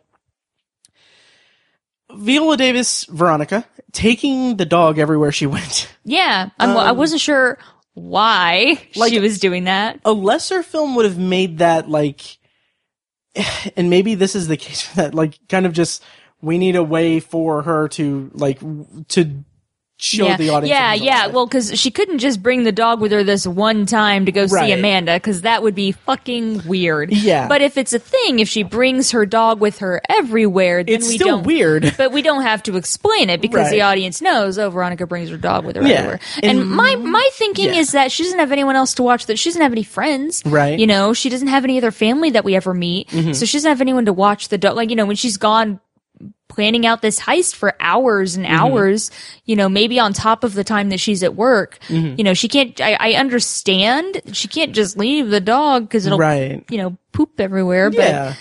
but it was just weird. Like people don't do that. People don't take their dog with them everywhere they go. I, I agree. And my thought for that was when um, Jamal goes to the penthouse that she lives in. It's Mm-hmm. a penthouse, right? yeah. I think, yeah. Um, he's like very threatening and he's very, like, Yeah. he's.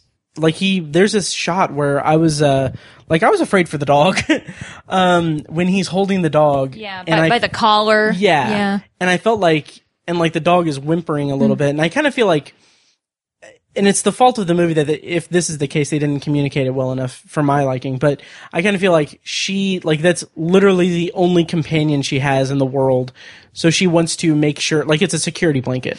Um, and I kind of feel like maybe that's what they were going for, because like if she leaves the dog there, and like she would be devastated. If Yeah, the dog I, died. I wasn't I wasn't like worried that Jamal and Jatem were going to break into Mm-hmm. her apartment and kill her dog while she was gone. I was never worried about that. I don't think she was worried about that. I do think it was more of the attachment that like Mm-hmm. that's Yeah. all she's got left. Right. Mm-hmm. Her son is dead. Her husband is dead. She has no one else. She's got this dog. yeah. That's it. Mm-hmm. Although- She doesn't even have Bash to watch I was him just gonna anymore. say, she did have Oh, Bash. I loved Bash. Me too. It's so sweet. Like there was a sweet moment where uh, he's like, "I'll take a part-time job." And stuff. Yeah, because she she was like, I don't have any money to to pay you. Well, he he at first offered. He's like, you Mm-hmm. Yeah. don't have to keep me around if you know, Right. If you don't need me, and she's like, I don't have the money to pay you, and Mm-hmm. he's like, you don't have to pay me. I'll get a part time job working security. He was so And that- I just he really cared about Oh, her. yeah. And that made it even more more endearing is that when like the scene where he's about to get killed, um I don't like they didn't they didn't call attention to it or anything, but like he has a bunch of like prescription pills, so Yeah, I assume he has he's obviously a not lot of well. kind of medical conditions. Yeah. Yeah. Um, and uh, his, he didn't have a big apartment, not a Right. nice apartment. He he just seemed like a guy who had a really good heart. Yeah. And, Oh, yeah. and I just felt so b- I I was Yeah. Oh, very attached to Bash by the yeah. time he got bashed. And they right.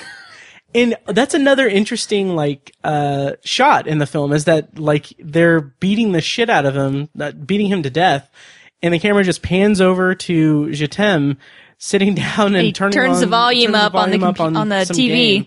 Yeah, I just thought that that was a really um, interesting choice. Yeah. Um, well, he was doing it to muffle the right yeah. yelling. But I mean, like in screams. terms of like filmmaking, like s- showing showing that instead of like showing the, you know, the beating. the the bashing. Oh yeah. They certainly had a passion for bashing. They did. Yeah. Yeah. Um, and also the uh, we talked about it in the non spoiler, but the first scene with Jatem, wh- where he's reading the book, um, where he murders those two guys, Yeah. so cool. Oh Like, man, what a badass. so awesome. Yeah. And like I kept like every time in the trailer when he's like looking at looking at the the rapper guy. Yeah. And he's like tilting his head and he's Yeah. like in his face.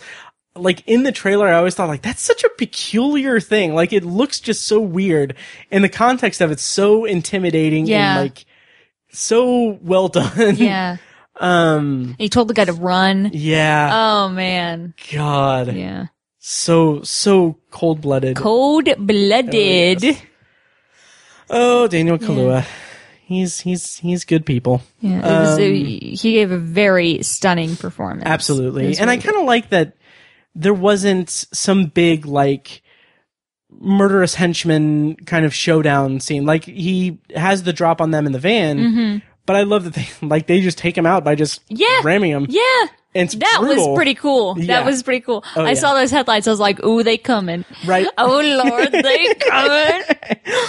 Um, and it was just so brutal seeing him like just slam into the to the Yeah. uh he wasn't necessarily in the windshield but like he was slammed into the he was clearly dead Yeah, Um, and then there was a moment because like, well, we can talk. Let's talk about the heist, and I'll, I'll talk about. There was a moment where I was like, and then I realized, like, no, that's not going to happen. Like, I think you looked over to me for a second, and then I was like, eh, no.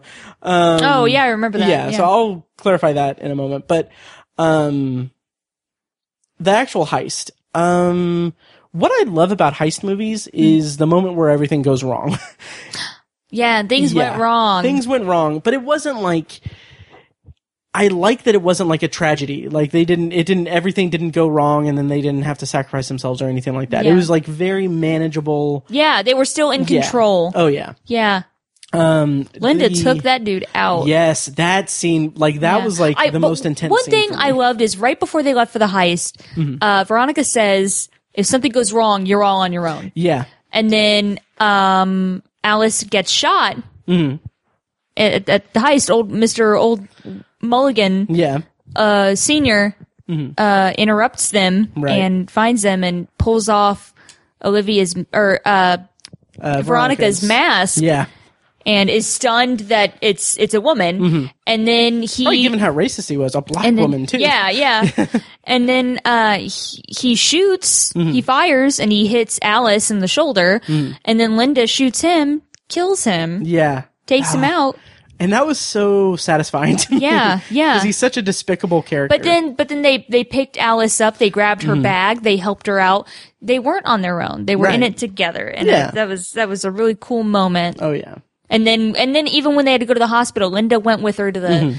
to to go to the hospital when when she was shot. Yeah. So And I was wondering, like, um, it, it kind of felt like not, I don't know if I'd, I, I wouldn't say it was, um, coincidental or, or convenient, but uh, I like that she took, she took his gun, uh, Veronica did and had it with her with, when she got back to the, to the warehouse. Mm-hmm. And that's when it's revealed, like, like Liam Neeson comes out and, you know, they have that moment. Like, I thought for a second that she knew all along.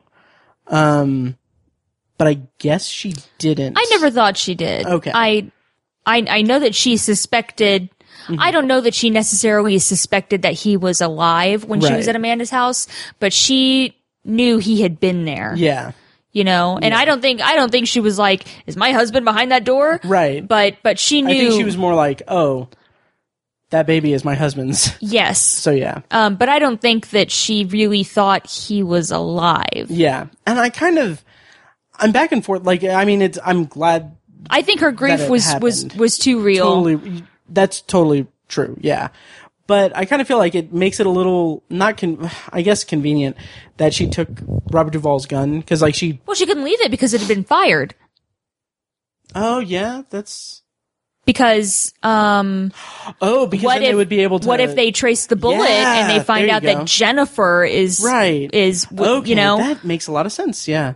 Okay. Well, I liked how it all worked out. Then that she framed him for like just put it put the gun in his hand. Yeah. And that was such a cool moment. Like she kills her husband. I thought she was gonna cuddle with his corpse or something, and I, am like, let it go, honey. He was gonna kill you, And but for a she second- wasn't. Yeah, and for a second, it kind of seemed like I thought so too because we had those moments where she's imagining being like held by him and Yeah, holding on to and him the stuff. hands, and Yeah. yeah. Mm-hmm. and I just thought that that was just beautifully done. Where she's, it starts to feel like she's going to kind of hold on to his to his dead body, and like I was like, oh my god, I'm I'm feeling this. Like even though you know all shit went south and everything, it's like And then That makes she sense. puts the gun in his puts hand. the gun in his hand. I'm Yeah, like, that it was is- a great ending. That's brilliant. Yeah. But the thing that I was going, the thing that made me gasp and think that I was uh, ahead of the movie was I thought for a second that when he shows up to get to get the money, I thought that she, I thought that it was going to be like a switch that the what was in the actual like van when he was there was the was the soil that they packed all the Tupperware. in.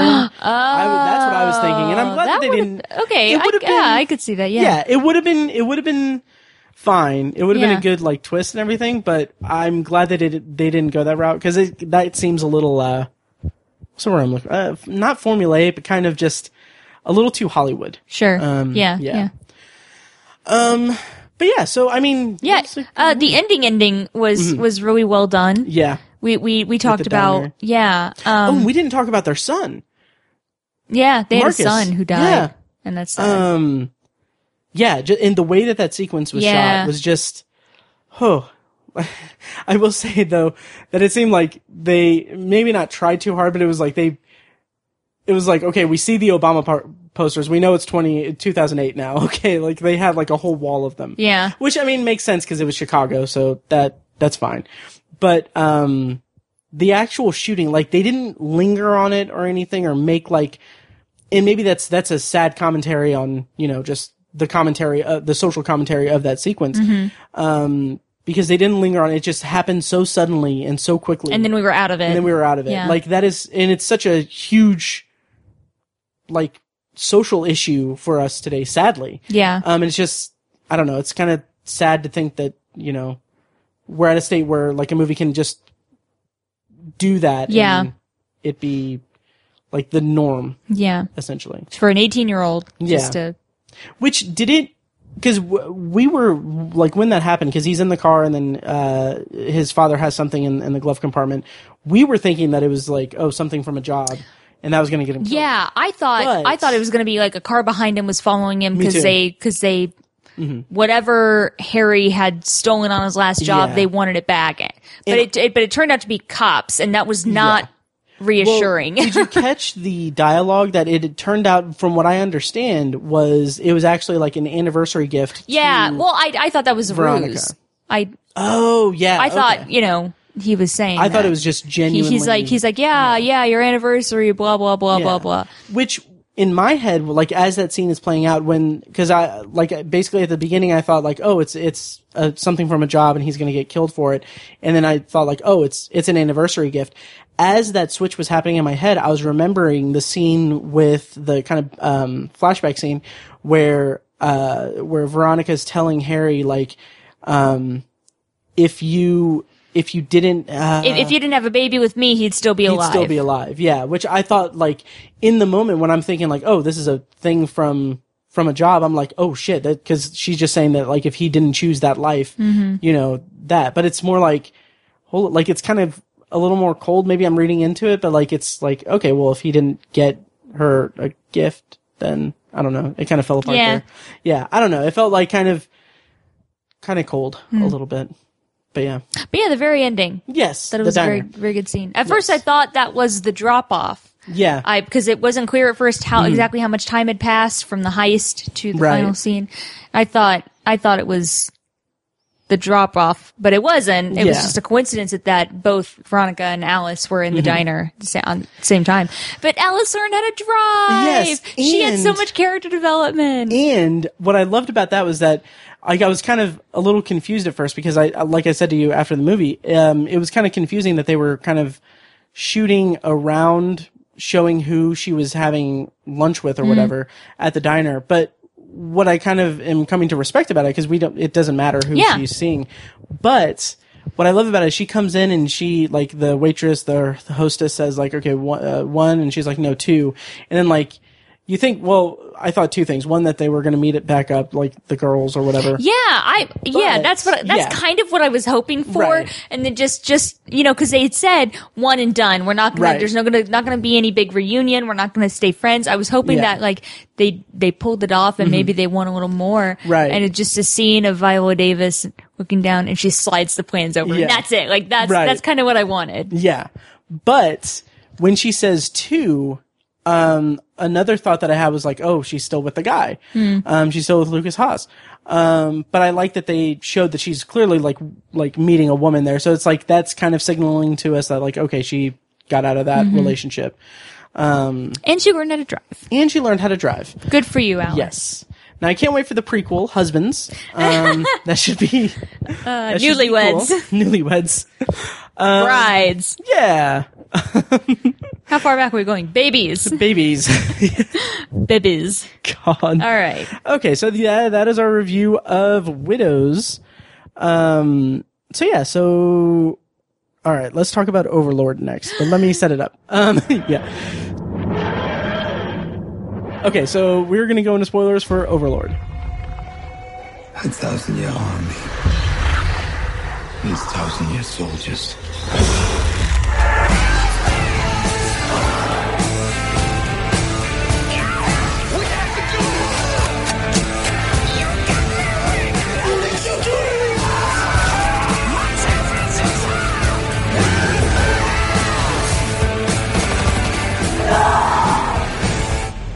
And spoilers on for Overlord. Man, how about when they ripped off that Nazi's face? Yes. That was pretty cool. That was pretty awesome. That was pretty neat. the uh when they first of okay when they when they had the nazi tied to the to the motorcycle and they That had was all the great. that was so like i loved it Yeah, and I noticed like he didn't he wasn't he didn't want them to pull the Yeah. tape off his face. Yeah.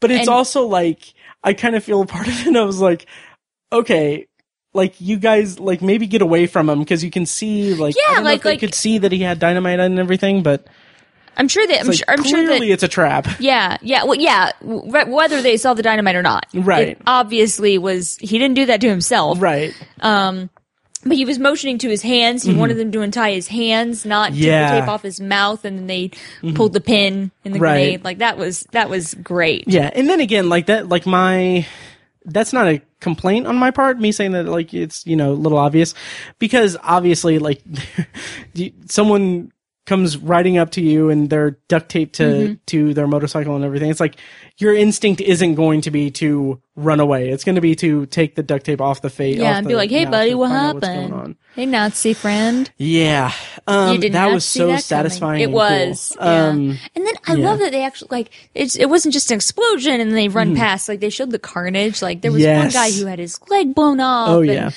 One guy who like lost an eye. Like they actually showed like what happened absolutely to those mean old Nazis. Hmm. Yes. Um yeah. And I think I think at one point I uh I nudged you and I was like, I'm I'm gonna go out on a limb, but I don't I don't think Nazis are good people. Um yeah. So Hmm. I anyway. think they're the good guys I don't here. think so.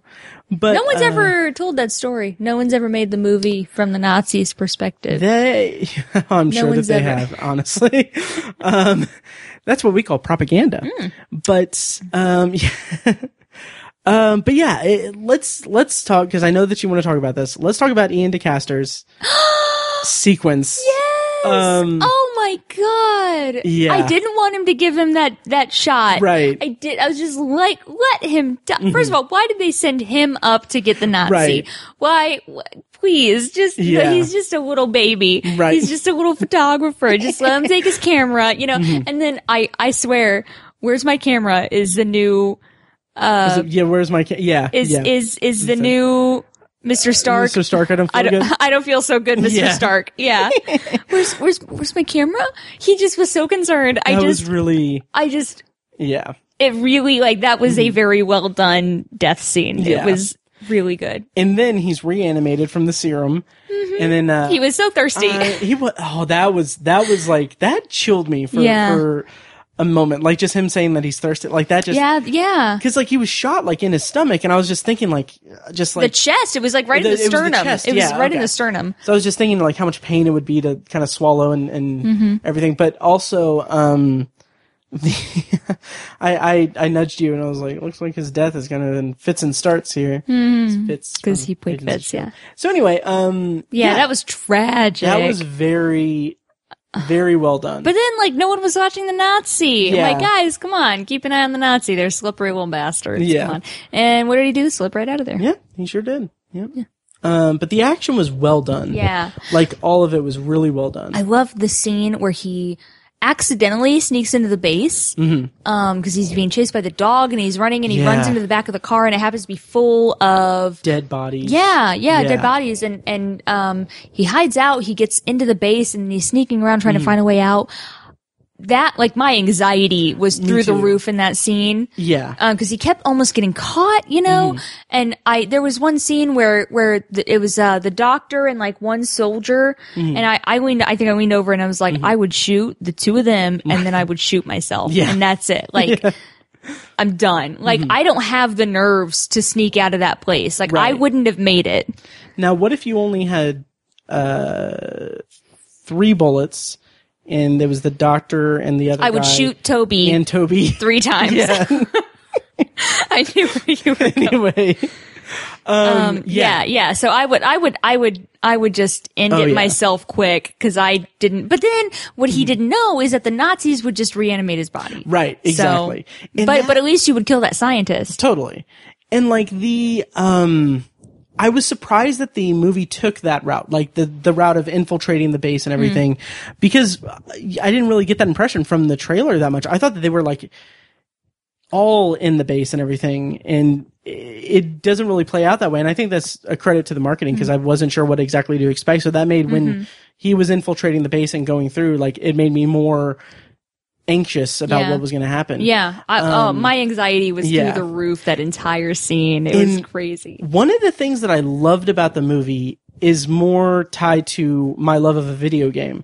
Um, because there, there was a video game series for PlayStation 3. It was a trilogy of games called Resistance. It was actually made by Insomniac, who made the new Spider-Man game on PS4. But Resistance was a story of basically what, what if before World War II or maybe during World War II, um, an alien inva- invasion happened. So it's like an alternate history kind of thing where instead of having World War II, we're fighting, like worldwide, we're fighting off alien invaders. Um, and just like a lot of like they were called the chimera and they basically took humans and they they created new chimera out of the human remains and, and everything yeah so like some of the set design in overlord like reminded me so much of that and i had Yeah. like this nostalgic like this feels like resistance and I, like i was really into that Yeah. um but let's talk about what's his name the the the guy with the the needle in him uh jacob was it Yeah. yeah. Um, what's his name's friend? Boyce's friend? Yeah. Yeah. Jacob. Um, yeah, that was, oh, that was another scene. Rosenfeld or something. He Something was like that. Jewish. Yeah. Th- He, he made the comment in the beginning. He's like, well, well, uh, what am I going to do if I get captured? What do you think the Nazis are going to do to a guy named That's Rosenfeld? Right. Yes, that's Yeah. right. Yeah. And it turns out yeah. Mm-hmm. they, he said they caught him like right when he hit the ground and they had some kind of tube in his stomach. Yeah. Oh, I don't know what they were doing. Yeah. Mm-hmm. They never really explained like what that was for, what, what, what they were doing to him. I feel like maybe they were kind of draining or like replacing his Hmm. bodily fluids with, he recovered very Some- quickly he after they did. pulled that out. yeah, that was one thing that kind of rubbed me the wrong way. Like, Yeah, it- because it that was, a kinda big. It was a long needle that was was. like all the way down in his stomach. very painful to watch. Yeah, um, and Boyce had to practically drag him out when they Yeah. were when they were escaping. Right. The, Then by the end, the he's just base. like, "Oh, I'm yeah, walking and around." then and then I mean, not much time passes from then until the end of the movie. Right. Um, So I mean, he was fine. He was up. He was firing his gun. He was Mm-hmm. Yeah. fighting and running. And I was like, Yep. okay, he, Rosenfeld did okay. Oh yeah. Um, that's another thing that I was really taken with the movie with was that it, like, it felt like uh, just the whole idea of the Nazis, like, you know, workshopping the serum and everything, and trying like that's feels authentic to like what actually happened. Like Yeah, they- because they were trying they to were do doing- Yeah, they were doing so many that. tests, Hu- like, human experimentations Exactly. and and Yeah. yeah. And like as a small tangent, like I've read like people say like you know it's kind of a shame that like all of the like the scientific research and everything that was done like as unethical and, and inhumane and just diabolically evil as it was, like all of that like that was done, like the the records of it is um are lost in history and stuff like we don't have like the data or anything. And I'm like Yeah. every time I see that I'm like I'm kind of fine with that. yeah, I'm kind of fine with it. Also, the Nazis weren't really following the scientific method. Like they Yeah. were just like I I read um this really like massive it, the rise and fall of the Third Reich, and there's a section of it where they talk about all of the human experimentations and stuff, and it's like like I was damn near in tears just Mm. listening to them being described on in, on Audible, and it's like. Just like there's descriptions that will stick with me forever. Yeah. And it's just it's horrible. There's there's a Um, woman alive today who was a twin, Mm-hmm. um, and she and her twin were um, young girls when Mm-hmm. when they were captured by the Nazis and they were experimented on, and she has told stories about um, what they underwent, and it's it's horrifying. Mm. Yeah. Oh, that's yep. yeah, Um. So again, I'm gonna go out on a limb. Nazis bad. yeah. Um. Uh, I But yeah, th- at at the end when when um was uh Wyatt Russell's Wyatt character Russell, yeah, Ford. Ford, yeah. Yeah. Mm. Um, when he he ordered Boyce away and he was gonna Yes. stay, I was like, I get it because because Yeah. I mean the the American military they would have experimented on him, they would have Yeah. Mm-hmm. reverse engineered, they would have found a way to remake that serum and they would have been like haha we're going to use it against the nazis now and he Right. Mm-hmm. knew it wouldn't stop and he he had that line you know this it shouldn't be in the hands of either side like yeah Right. it's like yeah good for you man That was good. Can we talk about the fight sequences with him? so good So good. So gory. great. um. When he's on the chain, when he's on the hook, yeah ha! That And then he lifts himself He up. lifts and then himself he- up, He drops, drops back down. himself oh, down. God. like you said, I audibly like groaned in pain. It was a whimper. It was it, was, was. it was It a was- groan. it was a high-pitched- It was a manly groan. like one of those. As a no, it was more like a oh, It was not. badass guy on screen I can relate to. Um, yeah, it's, just- it's fine. Go with it. It was, Why it don't Uh, was. you go with it. Anyway, for me, the scene, like, okay, so they show the Nazi getting shot in the face, and Mm-hmm. then later when he when he's in the lab, he turns around and his whole like he- his jaw and that. Mm-hmm. it's like exposed. oh my god! yeah, you made references to the Joker. Yeah, I called him the Joker Uh, yeah. for the rest of the movie. Yeah, which I, I said I said that I said that the Joker origin movie was Yeah. pretty good. right. um, but yeah, that's like it looked just really intense and like Yeah. just the effects were really good in Yeah. that. Um, and I liked kind of the variety of the of the kind of climax of the movie. Like we get Boyce taking out the taking out the doctor, Mm-hmm. and then also That was that was satisfying. yeah, oh yeah, and then uh, Ford fighting the main Nazi guy, and then refighting him and Mm-hmm. stuff. Um, just I really liked it. And another thing I liked that for a horror movie that's like kind of has like uh, human experimentation and sort of zombie like creatures and everything, it wasn't just like soldiers fighting the zombies. It wasn't like a straightforward Yeah. thing like that. We had Nazis and we had we had- like they had a goal to take down the the tower for Yeah. for D Day and everything. Oh man, that scene though where um Chloe Mm-hmm. was fighting that one creature and then she set it on fire with that flamethrower. Yes. That was pretty cool. that was awesome. yeah, that was Oh, yeah. pretty cool. Yeah. Um, and let's talk a little bit about the, the actual like ending, or I'll just mention something about Cloverfield.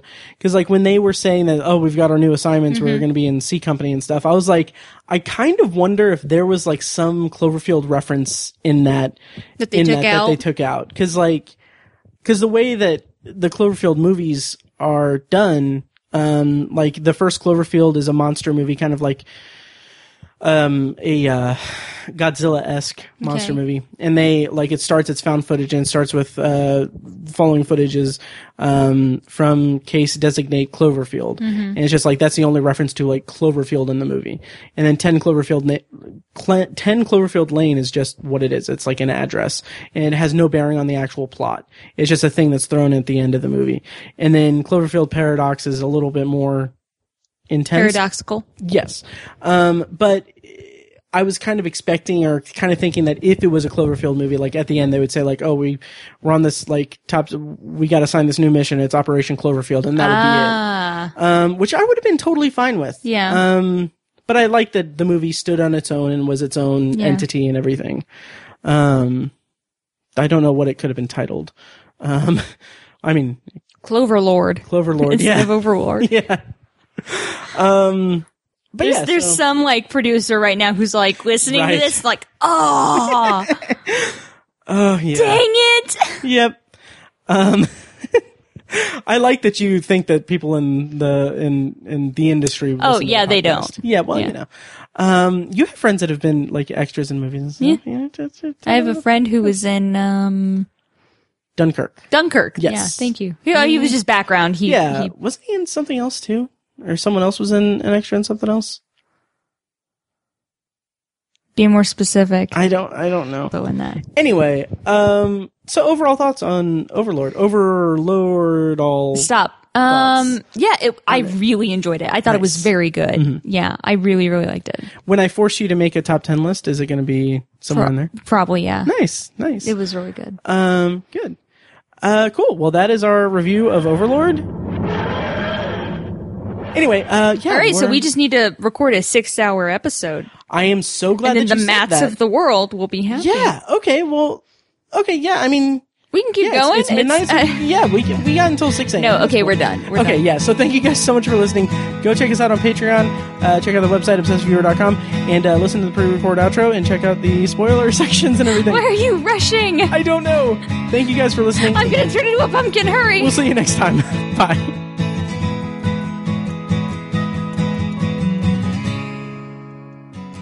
And now, here's a short clip from our Patreon exclusive RSS feed. To hear the full clip and more exclusive Patreon content, go to patreon.com slash obsessiveviewer and become a patron at the minimum rate of $1 per month.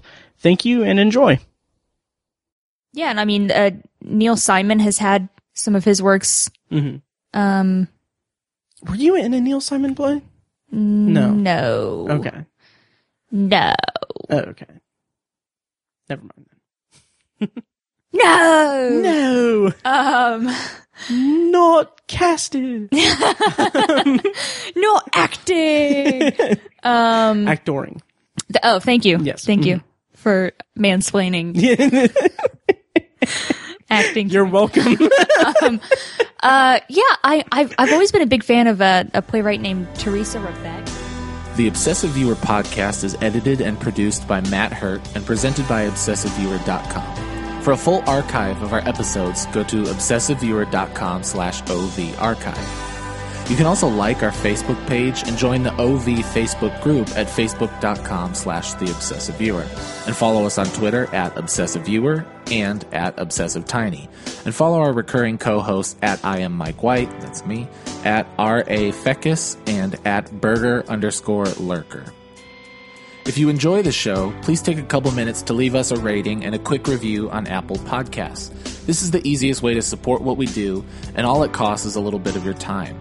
If you'd like to donate to the podcast, you can make a PayPal donation at obsessiveviewer.com slash donate, or support us on Patreon for recurring donations and access to commentary tracks and B-roll audio recorded exclusively for patrons at patreon.com slash obsessiveviewer. Every donation goes toward paying the fees to keep the podcast running and is greatly appreciated. For official Obsessive Viewer merch, including shirts, mugs, phone cases, and more, visit our T Public store. You can find a link to the store in the show notes of this episode and at obsessiveviewer.com slash donate. Or you can simply search for Obsessive Viewer at tpublic.com. T-E-E public.com.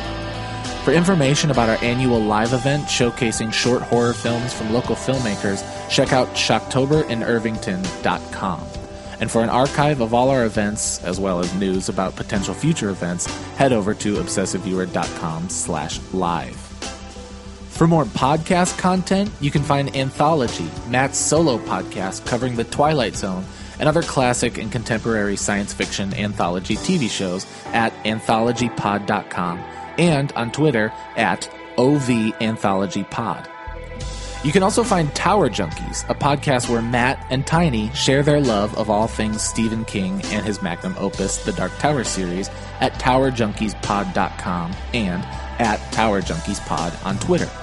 And finally, check out The Secular Perspective, Tiny's side project podcast, which tackles current events and life's big questions from the perspective of secular hosts Chad and Amanda at thesecularperspective.com.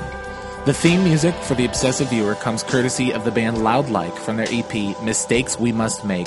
Additional bumper music is provided courtesy of As Good As It Gets, which can be found at facebook.com slash as good as it gets band. Thank you so much for listening, and we'll see you next time.